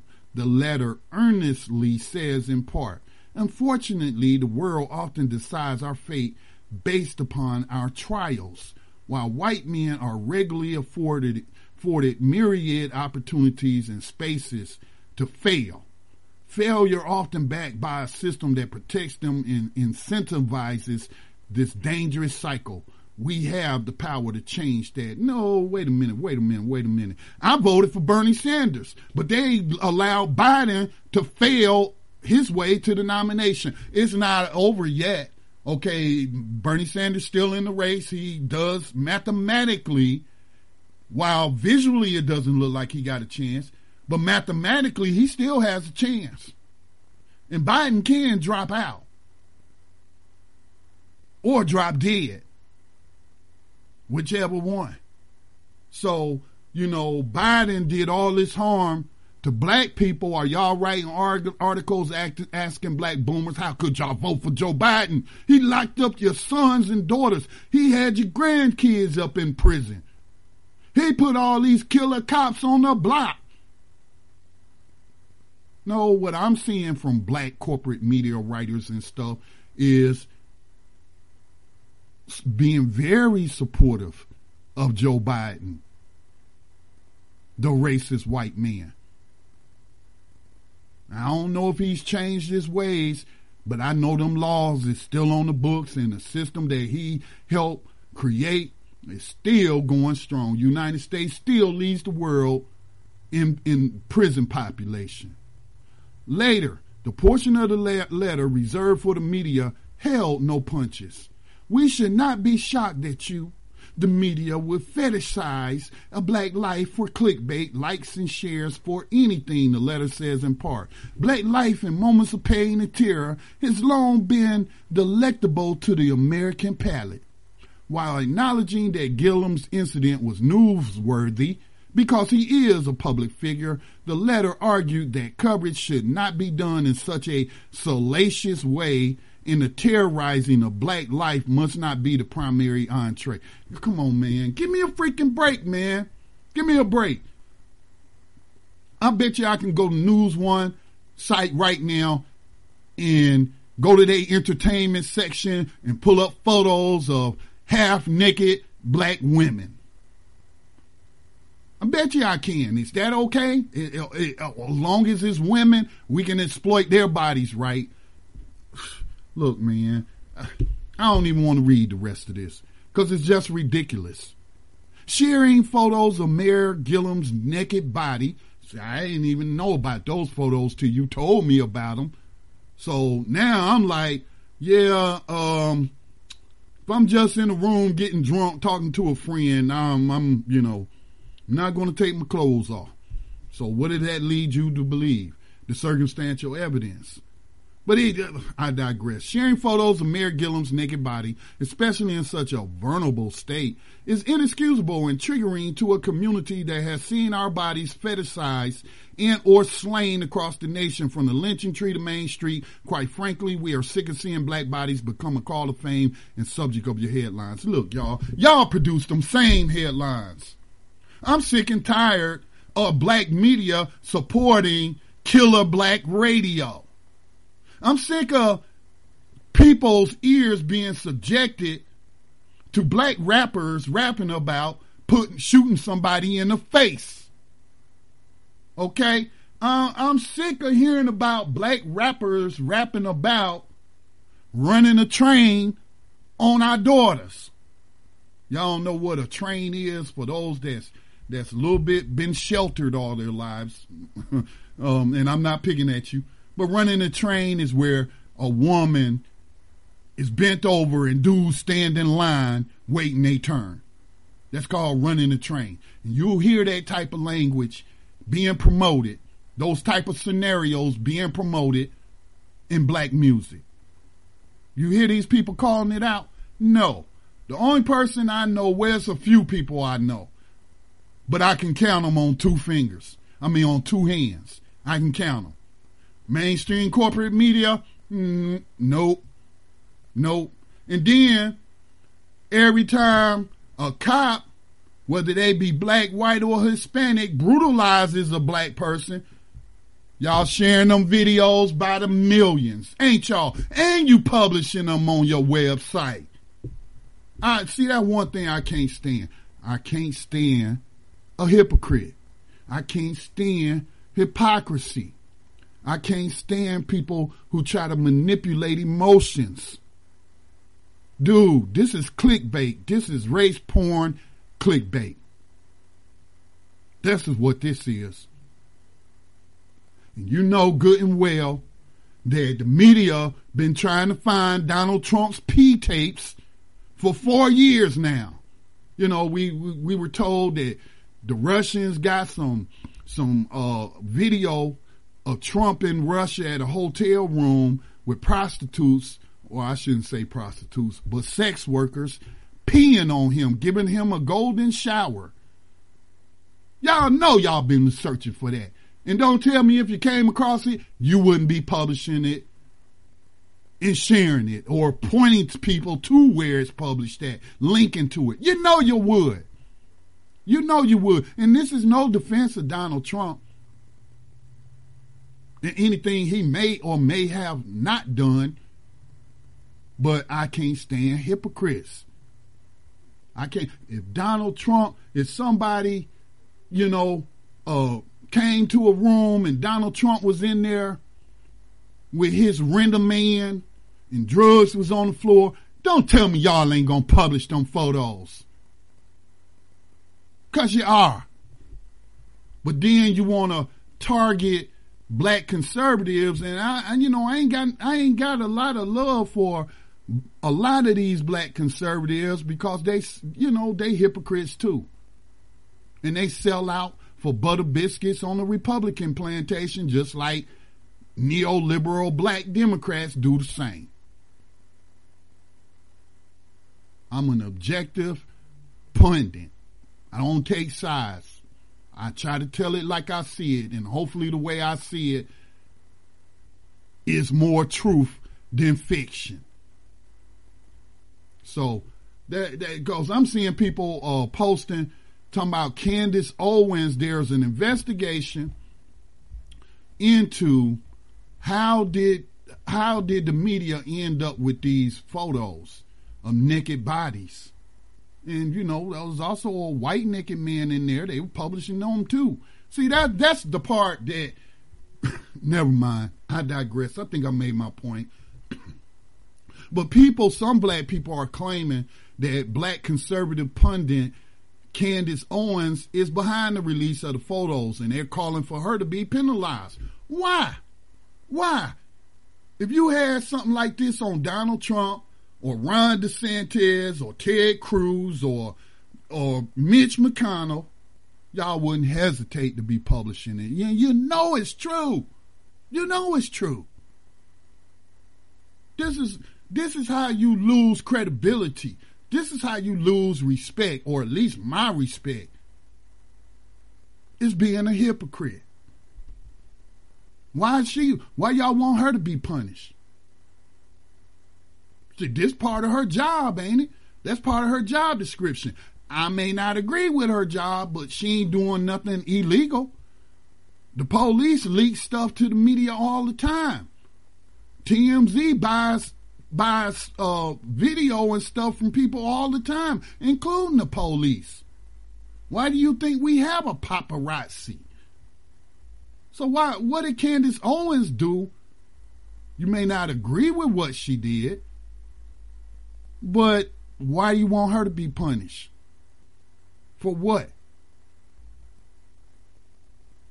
Don't make no sense. So the Miami Beach police are investigating the photo leak of um, the Andrew Gillum Hotel incident. All right. Now, I'm going to close out this story with this before we hit another music break as I stated earlier, Bernie Sanders campaigned for Andrew Gillum, but it did not stop Mr. Gillum from playing politics in favor of Joe Biden because of Sanders' accurate statement on Castro's literacy program. So if y'all don't know, Bernie Sanders did an interview with 60 Minutes and was asked a question about Cuba, and I ain't even watch it, but you know I heard about it and I've seen little clips about it, but you know, I don't even know why. I think it was Anderson Cooper who asked him about it. And he said, you know, um, we just can't, and I'm paraphrasing, we just can't dog out Castro and Cuba for everything. You know, when Castro came to power, he educated the people. And as I said on the past, uh, past podcast, man, he must have been a very bad dictator because dictators usually want their population that they're ruling over to be uneducated as possible. They don't give them free school all the way up to college. I mean, including college. They don't give them free medical training. They don't do none of that kind of stuff. They don't give them free health care. They don't teach them how to read. They don't teach them mathematics.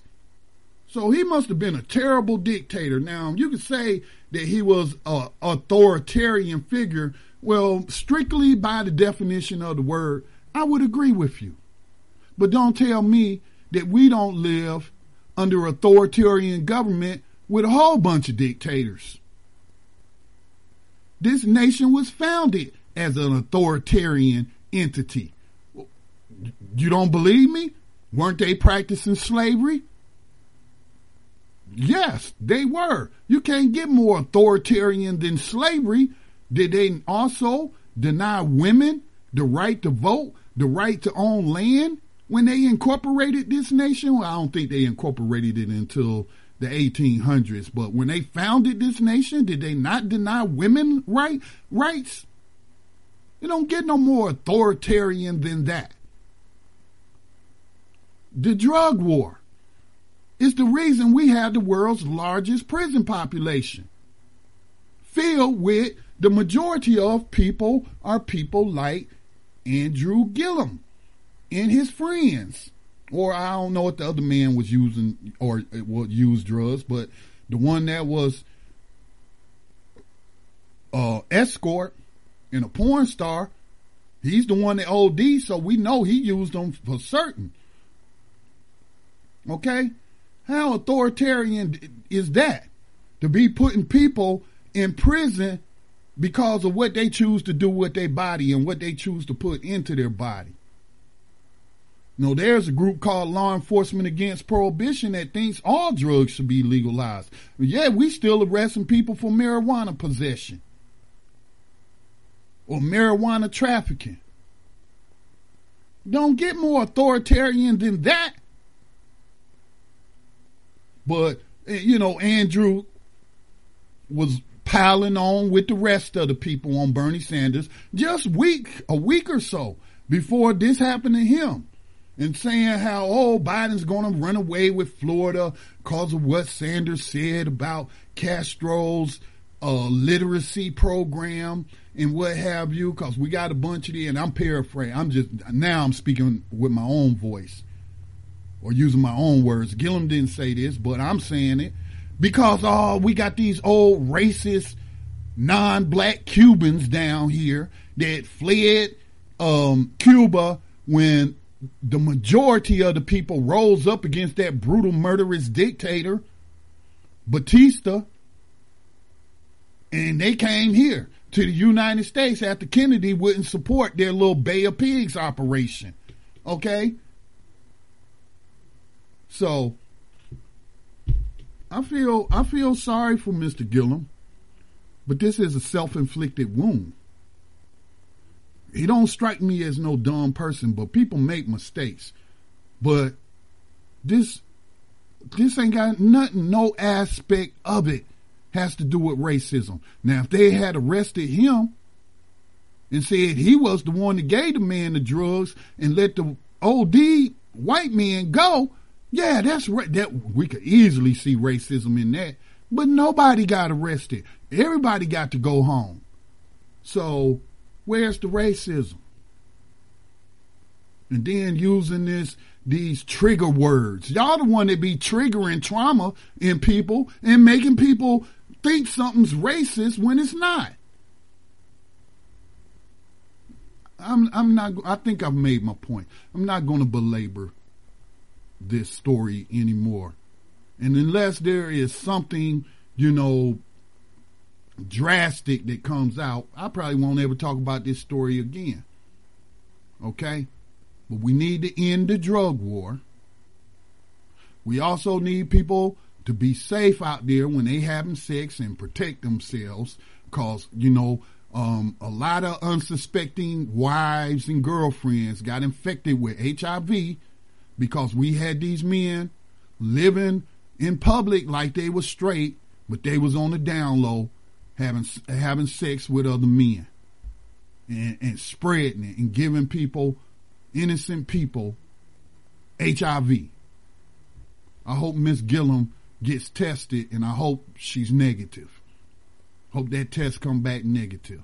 I hope he's able to get his life together after, you know, he gets his rehab or whatever. But these dudes that's writing this open letter and this guy that's writing this race porn, y'all can miss me with this crap. All right, so you're listening to Black Talk Radio News. My name is Scotty Reed. Um, I don't have a regular schedule for this program, so um, you can become a subscriber by going to blacktalkradionetwork.com, make a donation of, of any amount, make a monthly donation of any amount, and we'll put you in a subscriber list and that way you'll get an email whenever a program, not just my program, but any program is scheduled on the network. Okay, so um, we only exist because of you, because of donors, and we have very very few donors, less than two hundred. Um, and, and and so and we appreciate them very much, but uh, we need more. We need more just to maintain, not even to expand, but just to maintain what we have. But if you have a question or comment when we come back on the other side of this music break, um, we'll take your call, hear your comment, and answer any questions. So that's 704-802-5056. Hit the star key twice, but watch your background noise. All right. Um, we're going to hit it off with some Gap Band. You dropped a bomb on me. We'll be right back on the other. You are tuned in to the Black Talk Radio Network. For podcasts and live program scheduling, visit us on the web at blacktalkradionetwork.com.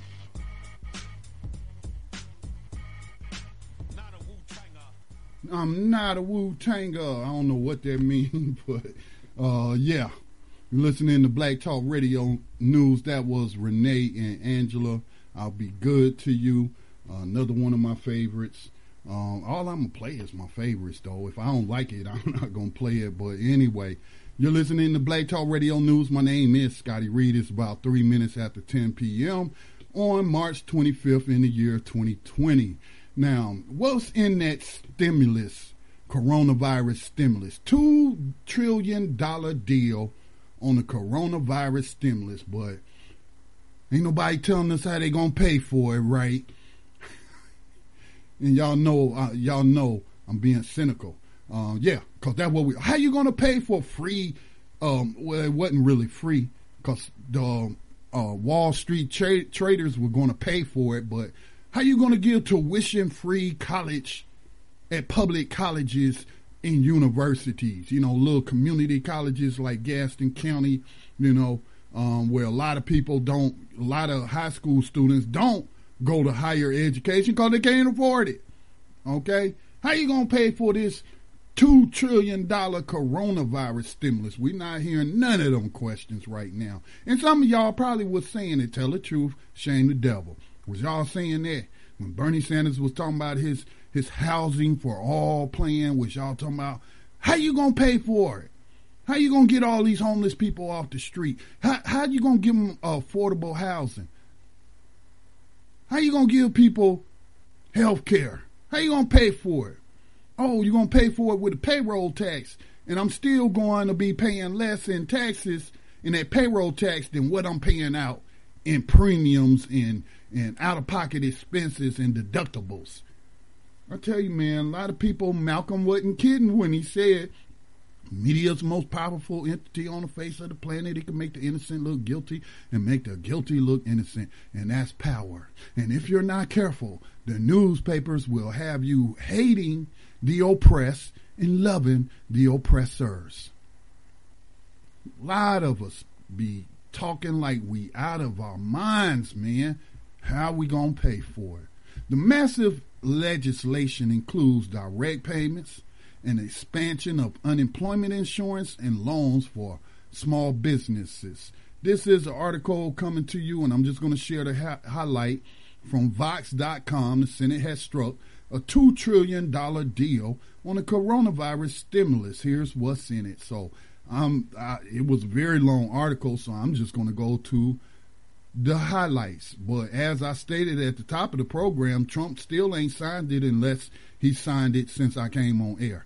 Um, but they write there is still a ways to go until the bill lands on President Donald Trump's desk, ready to be signed. But the biggest hurdle has now been cleared. What the plan includes a 500 billion loan program for businesses. The biggest sticking point between Democrats and Republicans throughout the negotiation was 500 billion in emergency loans both for large businesses and municipalities grappling with the coronavirus outbreak. For instance, 50 billion of that money was allotted to passenger airlines according to the Washington Post. Rather than trying to negotiate that figure down, Democrats instead negotiated to have strings attached to it. Instead of giving the Trump administration broad discretion to make the loans, Schumer and Pelosi said there will likely, and see, I don't like that word likely, because when they say likely, it, a lot of times it don't manifest. That's not saying there will. There's a difference between Schumer and Pelosi saying there will be a new inspector general in the Treasury Department specifically to oversee these funds, as opposed to what they are saying in this article. Said there will likely be a new inspector general, as well as a congressional oversight panel to examine how the money is being used. Schumer's office also announced they secured a provision that will prohibit businesses controlled by the president, the vice president, and members of Congress and heads of executive departments from receiving loans or investments from Treasury programs. The children, spouses, or in laws of lawmakers and executive officials also cannot receive these loans. Now, you know, if it ends up that's what it's going to be, then that's a great provision. A slew of additional conditions championed by progressives and supported by the public included a requirement for companies to implement a $15 minimum wage have not made it into the final legislation because you know what because because establishment Democrats don't they don't want fifteen dollars an hour as a minimum wage. Hillary Clinton told you all she willing to go is to twelve, okay, and no more, not a penny more.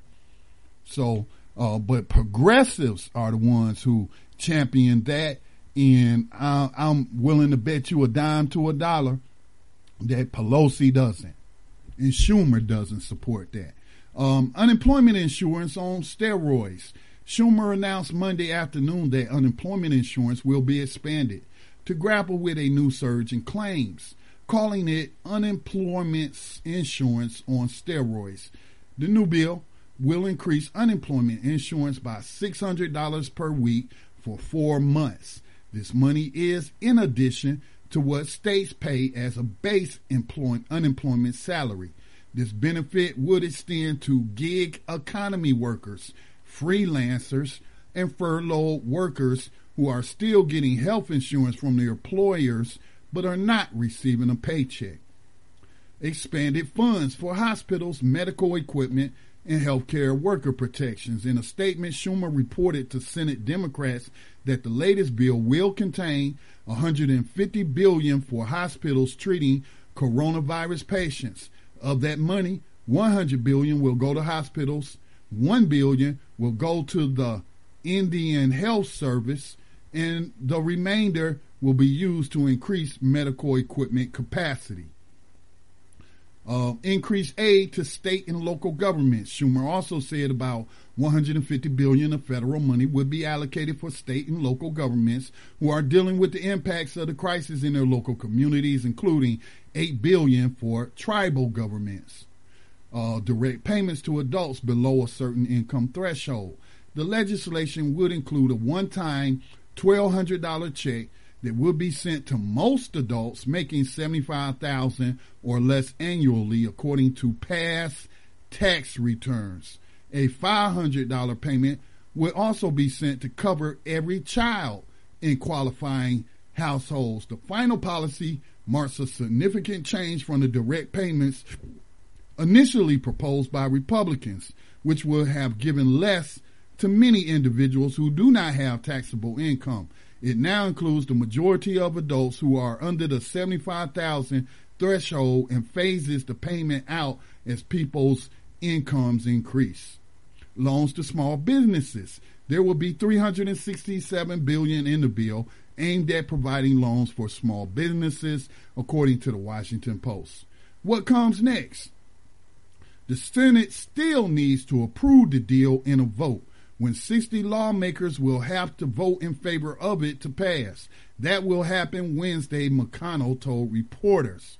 The package will then head over to the House where Democrats also have their own 2.5 trillion economic stimulus bill which Pelosi unveiled on Monday in order to proceed expeditiously it's quite possible the House will simply take up the Senate deal rather than going to conference to hash out differences between the two chambers. So, um, nothing set in stone, but that is what's being reported on what um, they allegedly Republicans and Democrats have been able to agree on. Now, let's get to some crazy, crazy, crazy, crazy people in government. All right. Um, I'm not to say they crazy, but I'm to call them psychopaths or sociopaths. I'm not sure the exact terminology. I'm not a doctor. I'm not a psychiatrist, so I'm saying that, of course, tongue in cheek. But anyway, did y'all hear this guy? Texas Lieutenant Governor Dan Patrick. No, that's not the Dan Patrick that hosts the sports talk radio show on ESPN. No, it's a different Dan Patrick. Um, but he says the U.S. should get back to work by sacrificing the old. Okay, those are my words. Now, um, this is a very short clip, and I'm going to let you hear what he told Tucker Carlson the other night on Tucker Carlson's show on Fox News.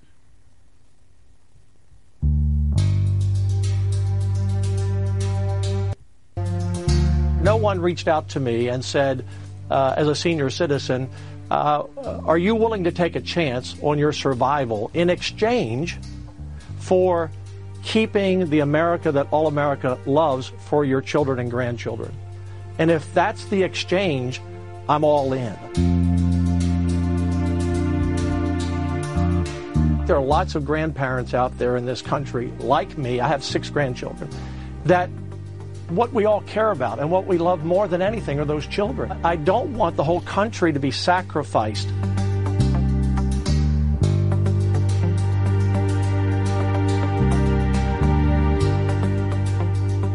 As best as we can to distance ourselves from each other, particularly if you are within a group that are at higher. Okay, I'm gonna stop it there, but that's very short. I couldn't find the full clip and but people are saying, and I didn't really get that. I'm gonna have to get the whole clip.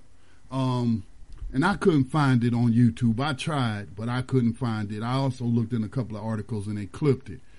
But they're interpreting what he said as sacrificing the old, because basically what he's saying is we don't want to shut down businesses in Texas there. We want to keep going business as usual. And even if that means that uh, people are going to die, then especially elderly people. But again, it's not just elderly people who are dying from this. So you know, it's people with other uh, uh, preconditions and what have you um, that are also uh, high risk to fatalities uh, as it relates to COVID nineteen. So I tell you, man, like I said at the start of the program, what he's basically saying is we want to save capitalism. I want, I don't want my, I want my grandchildren to have the same capitalist, uh, wealth in, uh, inequality that we see now that I'm enjoying and to have, I'm, a, I'm gonna have, and then we got to have nots and we just want to keep this system in place. We don't want to have socialism. We don't want to have free college tuition um, for those who can't afford college at state public uh, uh, colleges and universities. We don't want housing for all. Housing ain't a human right. Okay? If you get put out on the street because you live in paycheck to paycheck and, and you miss a payment or something happen, emergency come up and you're not able to, to pay and you get evicted and you living out on the street, so be it. You know, uh, that's just how it is. That's how it is. Okay? Uh, we don't want everybody to have health care. That's socialist. We don't want to be like Cuba. Okay. Um, we don't want to guarantee health care as a human right. Um, you know, bump that stuff Bernie Sanders pushing. No, we, we, we want to have millions without insurance. And, you know, uh, if they die, so be it, whatever. Okay. Um, also, he's not the only one with this sort of mentality. We got Naples fire chief in Florida calling on Florida Governor um, Santis, or what is his name? DeSantis, uh, Governor DeSantis, to issue a shelter in place order. Now, again, as I stated at the program, at the beginning of the program, Charlotte Mecklenburg County just issued, you know, that and said the police are able to enforce it. Um, they may give you a ticket if you're very uncooperative and get belligerent and don't want to go back to your house and you want to talk about liberty and freedom and the Constitution during this pandemic, then we may throw you in jail. You don't want to go to jail because we just recirculate the air in jail. And if anybody in jail got COVID 19, uh, that just increases your chances of getting it too. All right. So uh, the Naples Naples fire chief is calling on the governor to issue a shelter in place order. Several states have ordered people to stay indoors unless they absolutely have to leave for things like food, medicine, or a job that's considered essential. Now, Florida's not one of those states as of tonight, but the Naples fire chief is hoping our state will make that change soon, meaning more restrictions for you. Thanks for joining us. I'm Patrick Nolan. And I'm Jane Monreal. This morning, the chief wrote an email to Governor Ron DeSantis actually asking that our governor place our state under a shelter in place order to help curb the spread of COVID 19. Fox 4's Rochelle Aline spoke with him about that decision, also has a response from the governor. She joins us now from the Naples Fire Department with that story. Rochelle? Chief DeMaria says he doesn't want to lock people inside of their homes, but he does hope that by restricting unnecessary travel for just a little while, it'll help cut down on the spread of coronavirus and keep everyone safe, especially those who are most vulnerable. With a few strikes of his keyboard on Monday, Naples Fire Chief Pete DeMaria sent a small message with a pretty big impact to Florida Governor Ron DeSantis. We, we applaud his effort so far. We just think this next step is what we need to see put in place to, to further prevent the spread of this public health crisis. The message asks DeSantis to consider placing the state under a shelter in place order. DeMaria says too many people are choosing to ignore suggestions to be physically and socially distant from others, and he's worried this will only contribute to the spread of COVID 19 in the state of Florida. Shelter in place is only moving around for essential needs. So if you need groceries or you need medicine, one family member uh, from the household should go out and run those errands and then return to the home. Have you gotten a response yet? I have not gotten a response from the governor, and I don't I don't anticipate that he will respond back to me. But Fox 4 got plenty of responses when we shared the chief's plea on our Facebook page earlier today. The comments seem split with people for and against the request. We just see New York, they've issued uh, a shelter in place for the entire state. You know, shouldn't Florida do that? And after our interview in Naples, we also heard a response from the governor himself. He's against the idea. You are consigning a number, probably hundreds of thousands of Floridians to lose their jobs. Um, you're throwing their lives into uh, potential disarray. It's also not clear to me that doing a, a massive shutdown of the entire state would even work. DeSantis went on to say that since the spread of COVID 19 isn't even across the state, he is more focused on locking down hotspots like Broward and Miami Dade counties. He added that New York's shelter in place was having a direct impact on our state, which is why he's ordered anyone coming from there or New Jersey to be quarantined for 14 days. People started leaving. They started going to other states. Um, and actually, many of them have been taking flights to Florida. In Naples, Rochelle Aline, Fox 4, in your corner. Okay, so a couple of things there. That fire chief is wrong. Now, you just heard DeSantis talk about other people coming from their states, coming to Florida, coming from New York. Oh, was they coming down there for spring break because you refused to close the beaches, Mr. DeSantis? Because you were so worried about the tourist industry losing all that money and you allowed them to congregate on the beaches by the thousands and then after three days then you talking about oh, okay the party's over when these young people wasn't adhering um, you know to do the social distancing. And then this this man this man gonna say well i'm not convinced that social distancing uh, will stop anything or stop the spread of the virus. Now i played a clip earlier where they were comparing the 19 the 1812 Spanish flu um, to co- uh, coronavirus, and what did they say happened? They gave you two cities, St. Louis in 1918 during the length of that pandemic, implemented social distancing, okay, and San Francisco did not. St. Louis had had uh, it worked in St. Louis. Very few, as compared to San Francisco, got sick. A lot of people in San Francisco, all they were wearing was a mask. They weren't practicing social distancing, but they was going about business as usual, and they had high casualties. So this is sort of like those people who they say, you know, deny climate change because they don't believe the scientists or what. Now that's junk science. Is that what Mr. DeSantis is saying? That's what it sounds like he's saying or implying. This social distancing is junk science. And we don't want to cause people to lose their jobs. We don't want to cause businesses to have to shut down and all of that. Well, you know, that's what this $2 trillion package is supposed to be about. And then Florida has, I would say, I don't know for sure, but we've heard, I've heard this, you know, basically all of my adult, adult life, that Florida is a hot spot for retired elderly people. Again, though, COVID 19 is claiming fatalities between the ages of 20 to 50 as well. A teenager in, in California just died today from it. And there was a baby that died as well from, from COVID 19. But this guy is doing a horrible job, a very, very horrible job. And going back to our earlier story, I, I wish Mr.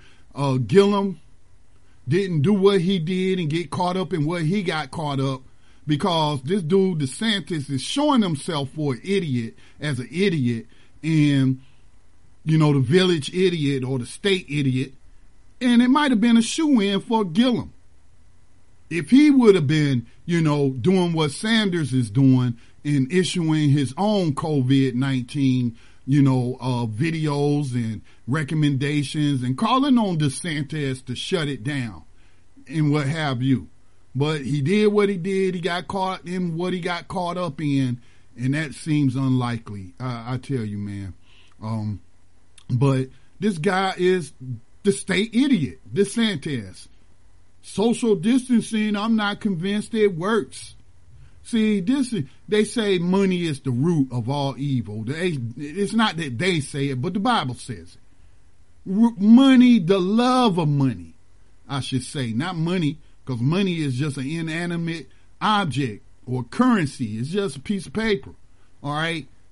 But it's the love of that piece of paper. It's the love of that currency that's the root of all evil. And that's what we're hearing out of Texas. And that's what we're hearing out of Florida. That making money is more important than keeping people safe. That's what we hear, and there's no denying it. That's what I heard. I don't know. I know uh, people can listen to the same thing and walk away with different opinions on what they heard. That seems impossible, but it happens, and they'll argue about it all day long. But uh, you know, according to to my comprehension level um, or my comprehension skills, that's what I comprehended him to be saying.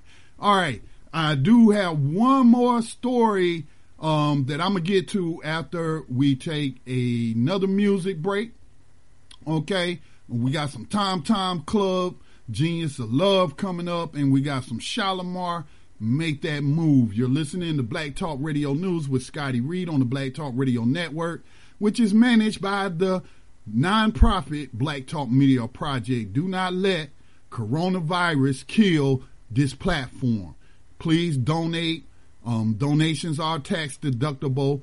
However much you can afford. We understand we're in an extraordinary time with a lot of people out of work, and I'm doing my best to to you know cut cut cost um, as I can without sacrificing quality. But um, I hey, if I don't got the budget, then I have to make those cuts. So, but um, we're we're just going to believe in um, the provider, the great provider, my faith, um, that God is going to provide a way, you know, for us to keep going and provide that funding. So maybe He'll touch some people's hearts out there um, that will give, that have it to give. If you don't have it, don't give it. Don't put yourself out there like that. You know, we're in the midst of a pandemic right now. All right, so I got a very important story, so don't go anywhere. Um, after this music break, it'll be my final story of the night, and um, and then I will bid you a, an adieu. Tom Tom Club, Genius of Love. Shalamar, that's Shalamar, one of my all-time favorite groups. It's a trio. Uh, Jody Watley, man, Jody Watley nothing but grace and beauty, man. I, I love me some Jody Watley. Um, and I loved her music even after Shalamar broke up and she went out on her own. I think she won a Grammy for a new artist, um, you know, when she went solo. Um, a former Soul Train dancer with one of the other uh, members of the group. But I remember, man, I had all, I used to buy um, vinyl back in the day. Back in the day, man, and I had just about all of Shal- Shalamar's uh, records. Um, again, you know, I don't listen to nothing but old school because this new school stuff, the auto tunes, I'm just not feeling it. I'm just not feeling it. Now, you know, there may be an artist here or there, but I don't listen to the radio to, to even know these songs or, or, or what have you. But I'll, I'll just stick with my old school hip hop and R&B. So this last story uh, concerning coronavirus is very important. Uh, again, all of these articles are linked up for you in btrcommunity.com, a private social media network um, set up just for you, just for you. Um, we got those prying eyes and spying eyes out there on Facebook and Twitter and other places. At least on Twitter, you can use a pseudonym or something. On Facebook, um, there are ways to getting around it, but still, you know, a lot of people be posting stuff that they shouldn't be posting um, because your HR department might be watching. Um, okay, so anyway, CDC says the coronavirus RNA found in the Princess cruise ship cabins up to 17 days after passengers left. So 17 days after the people left. Now, this is one of the cruise ships. I'm not sure which one. Um, but was docked on the California coast because I talked about it on uh, Angel's show, uh, who is our resident epidemiologist on Victims to Victorious, focusing on gun violence pandemics.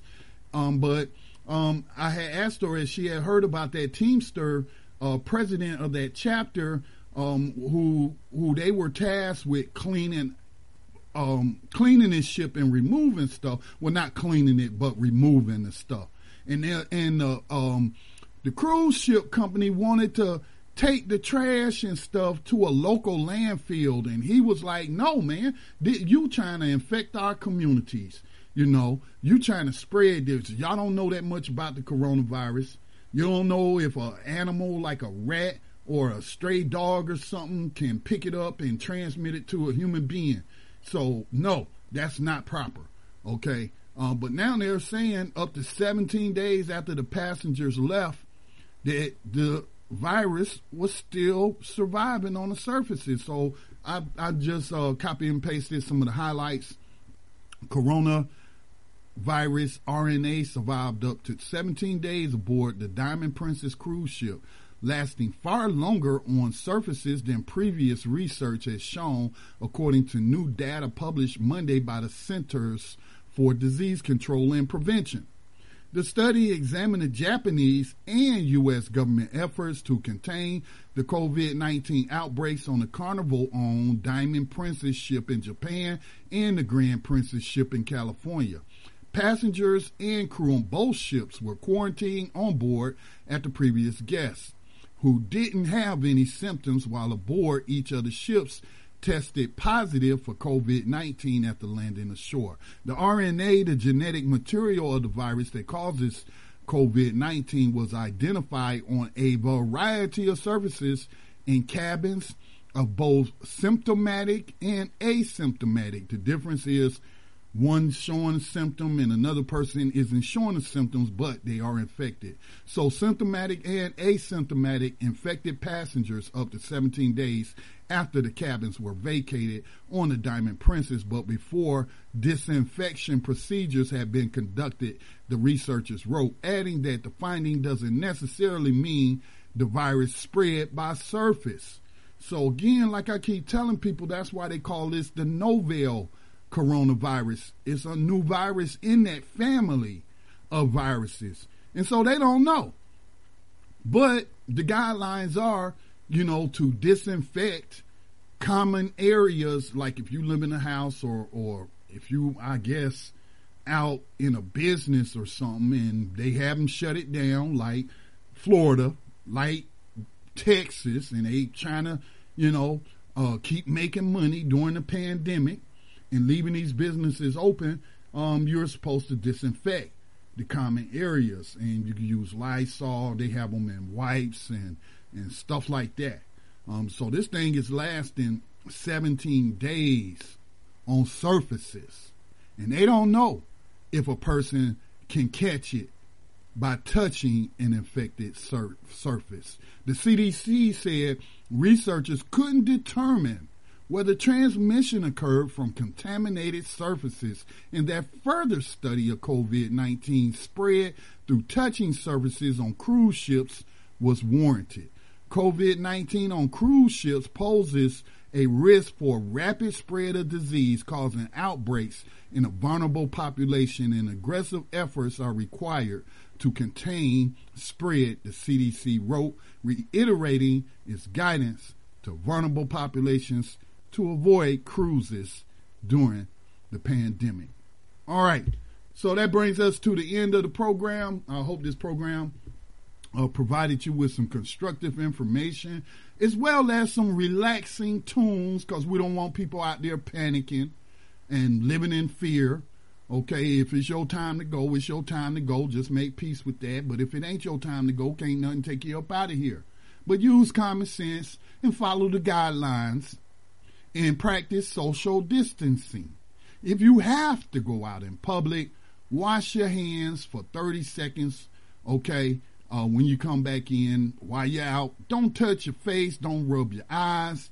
Um, that's particularly hard for children, I, I know, right?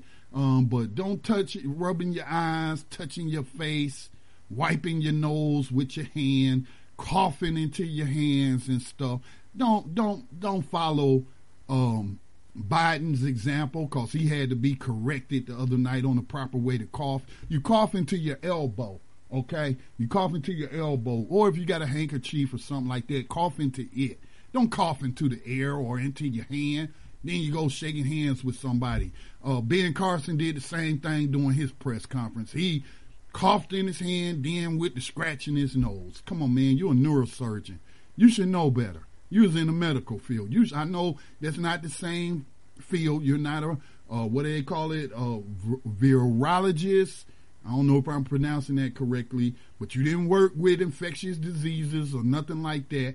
And you was just a brain surgeon, did operations and stuff. But come on, man, you ought to have a basic understanding on how uh, viruses spread. So don't follow their example.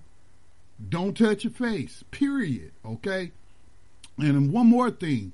You don't necessarily need these medical masks. I was reading an article from the Boston Globe today uh, that Rona, uh, one of my Facebook friends, had shared, and it was saying, and something I had already suspected for common sense, um, and something that my daughter had been doing with my grandson. Uh, just put a scarf over your nose and your mouth, okay? You know, like a bandana or something. You can even wear a ski mask. And, and if you really, really you know, uh, concerned about rubbing your eyes and you don't have that kind of self control, put some goggles on. Uh, but anyway, just take this serious. Follow the guidelines, okay? Because you may survive it, but the person you give it to may not. So we are not just responsible for our own health and welfare in this pandemic, but the health and welfare of those around us. And so I don't want to be that person to give my mama something or give anybody, you know, something and, and then they end up dying from it. All right. So I don't know when I'll be back on air. I know for sure I'll be on air Sunday night with New Abolitionist Radio at 9 o'clock. We follow uh, Time for Awakening, which comes on at 7 p.m. Eastern on the Black Talk Radio Network. I stress again, you know, because of this, I suspect, I don't know for sure, but because of this, of extended pandemic and people um, losing hours at work and they haven't gotten a coronavirus stimulus, our donations have been low. you know, since this thing started. Some people had to suspend their donations. I totally understand. Um, but, you know, if you are able to give, please do. Any amount will help. With that said, y'all be safe out there. Peace and blessings to all.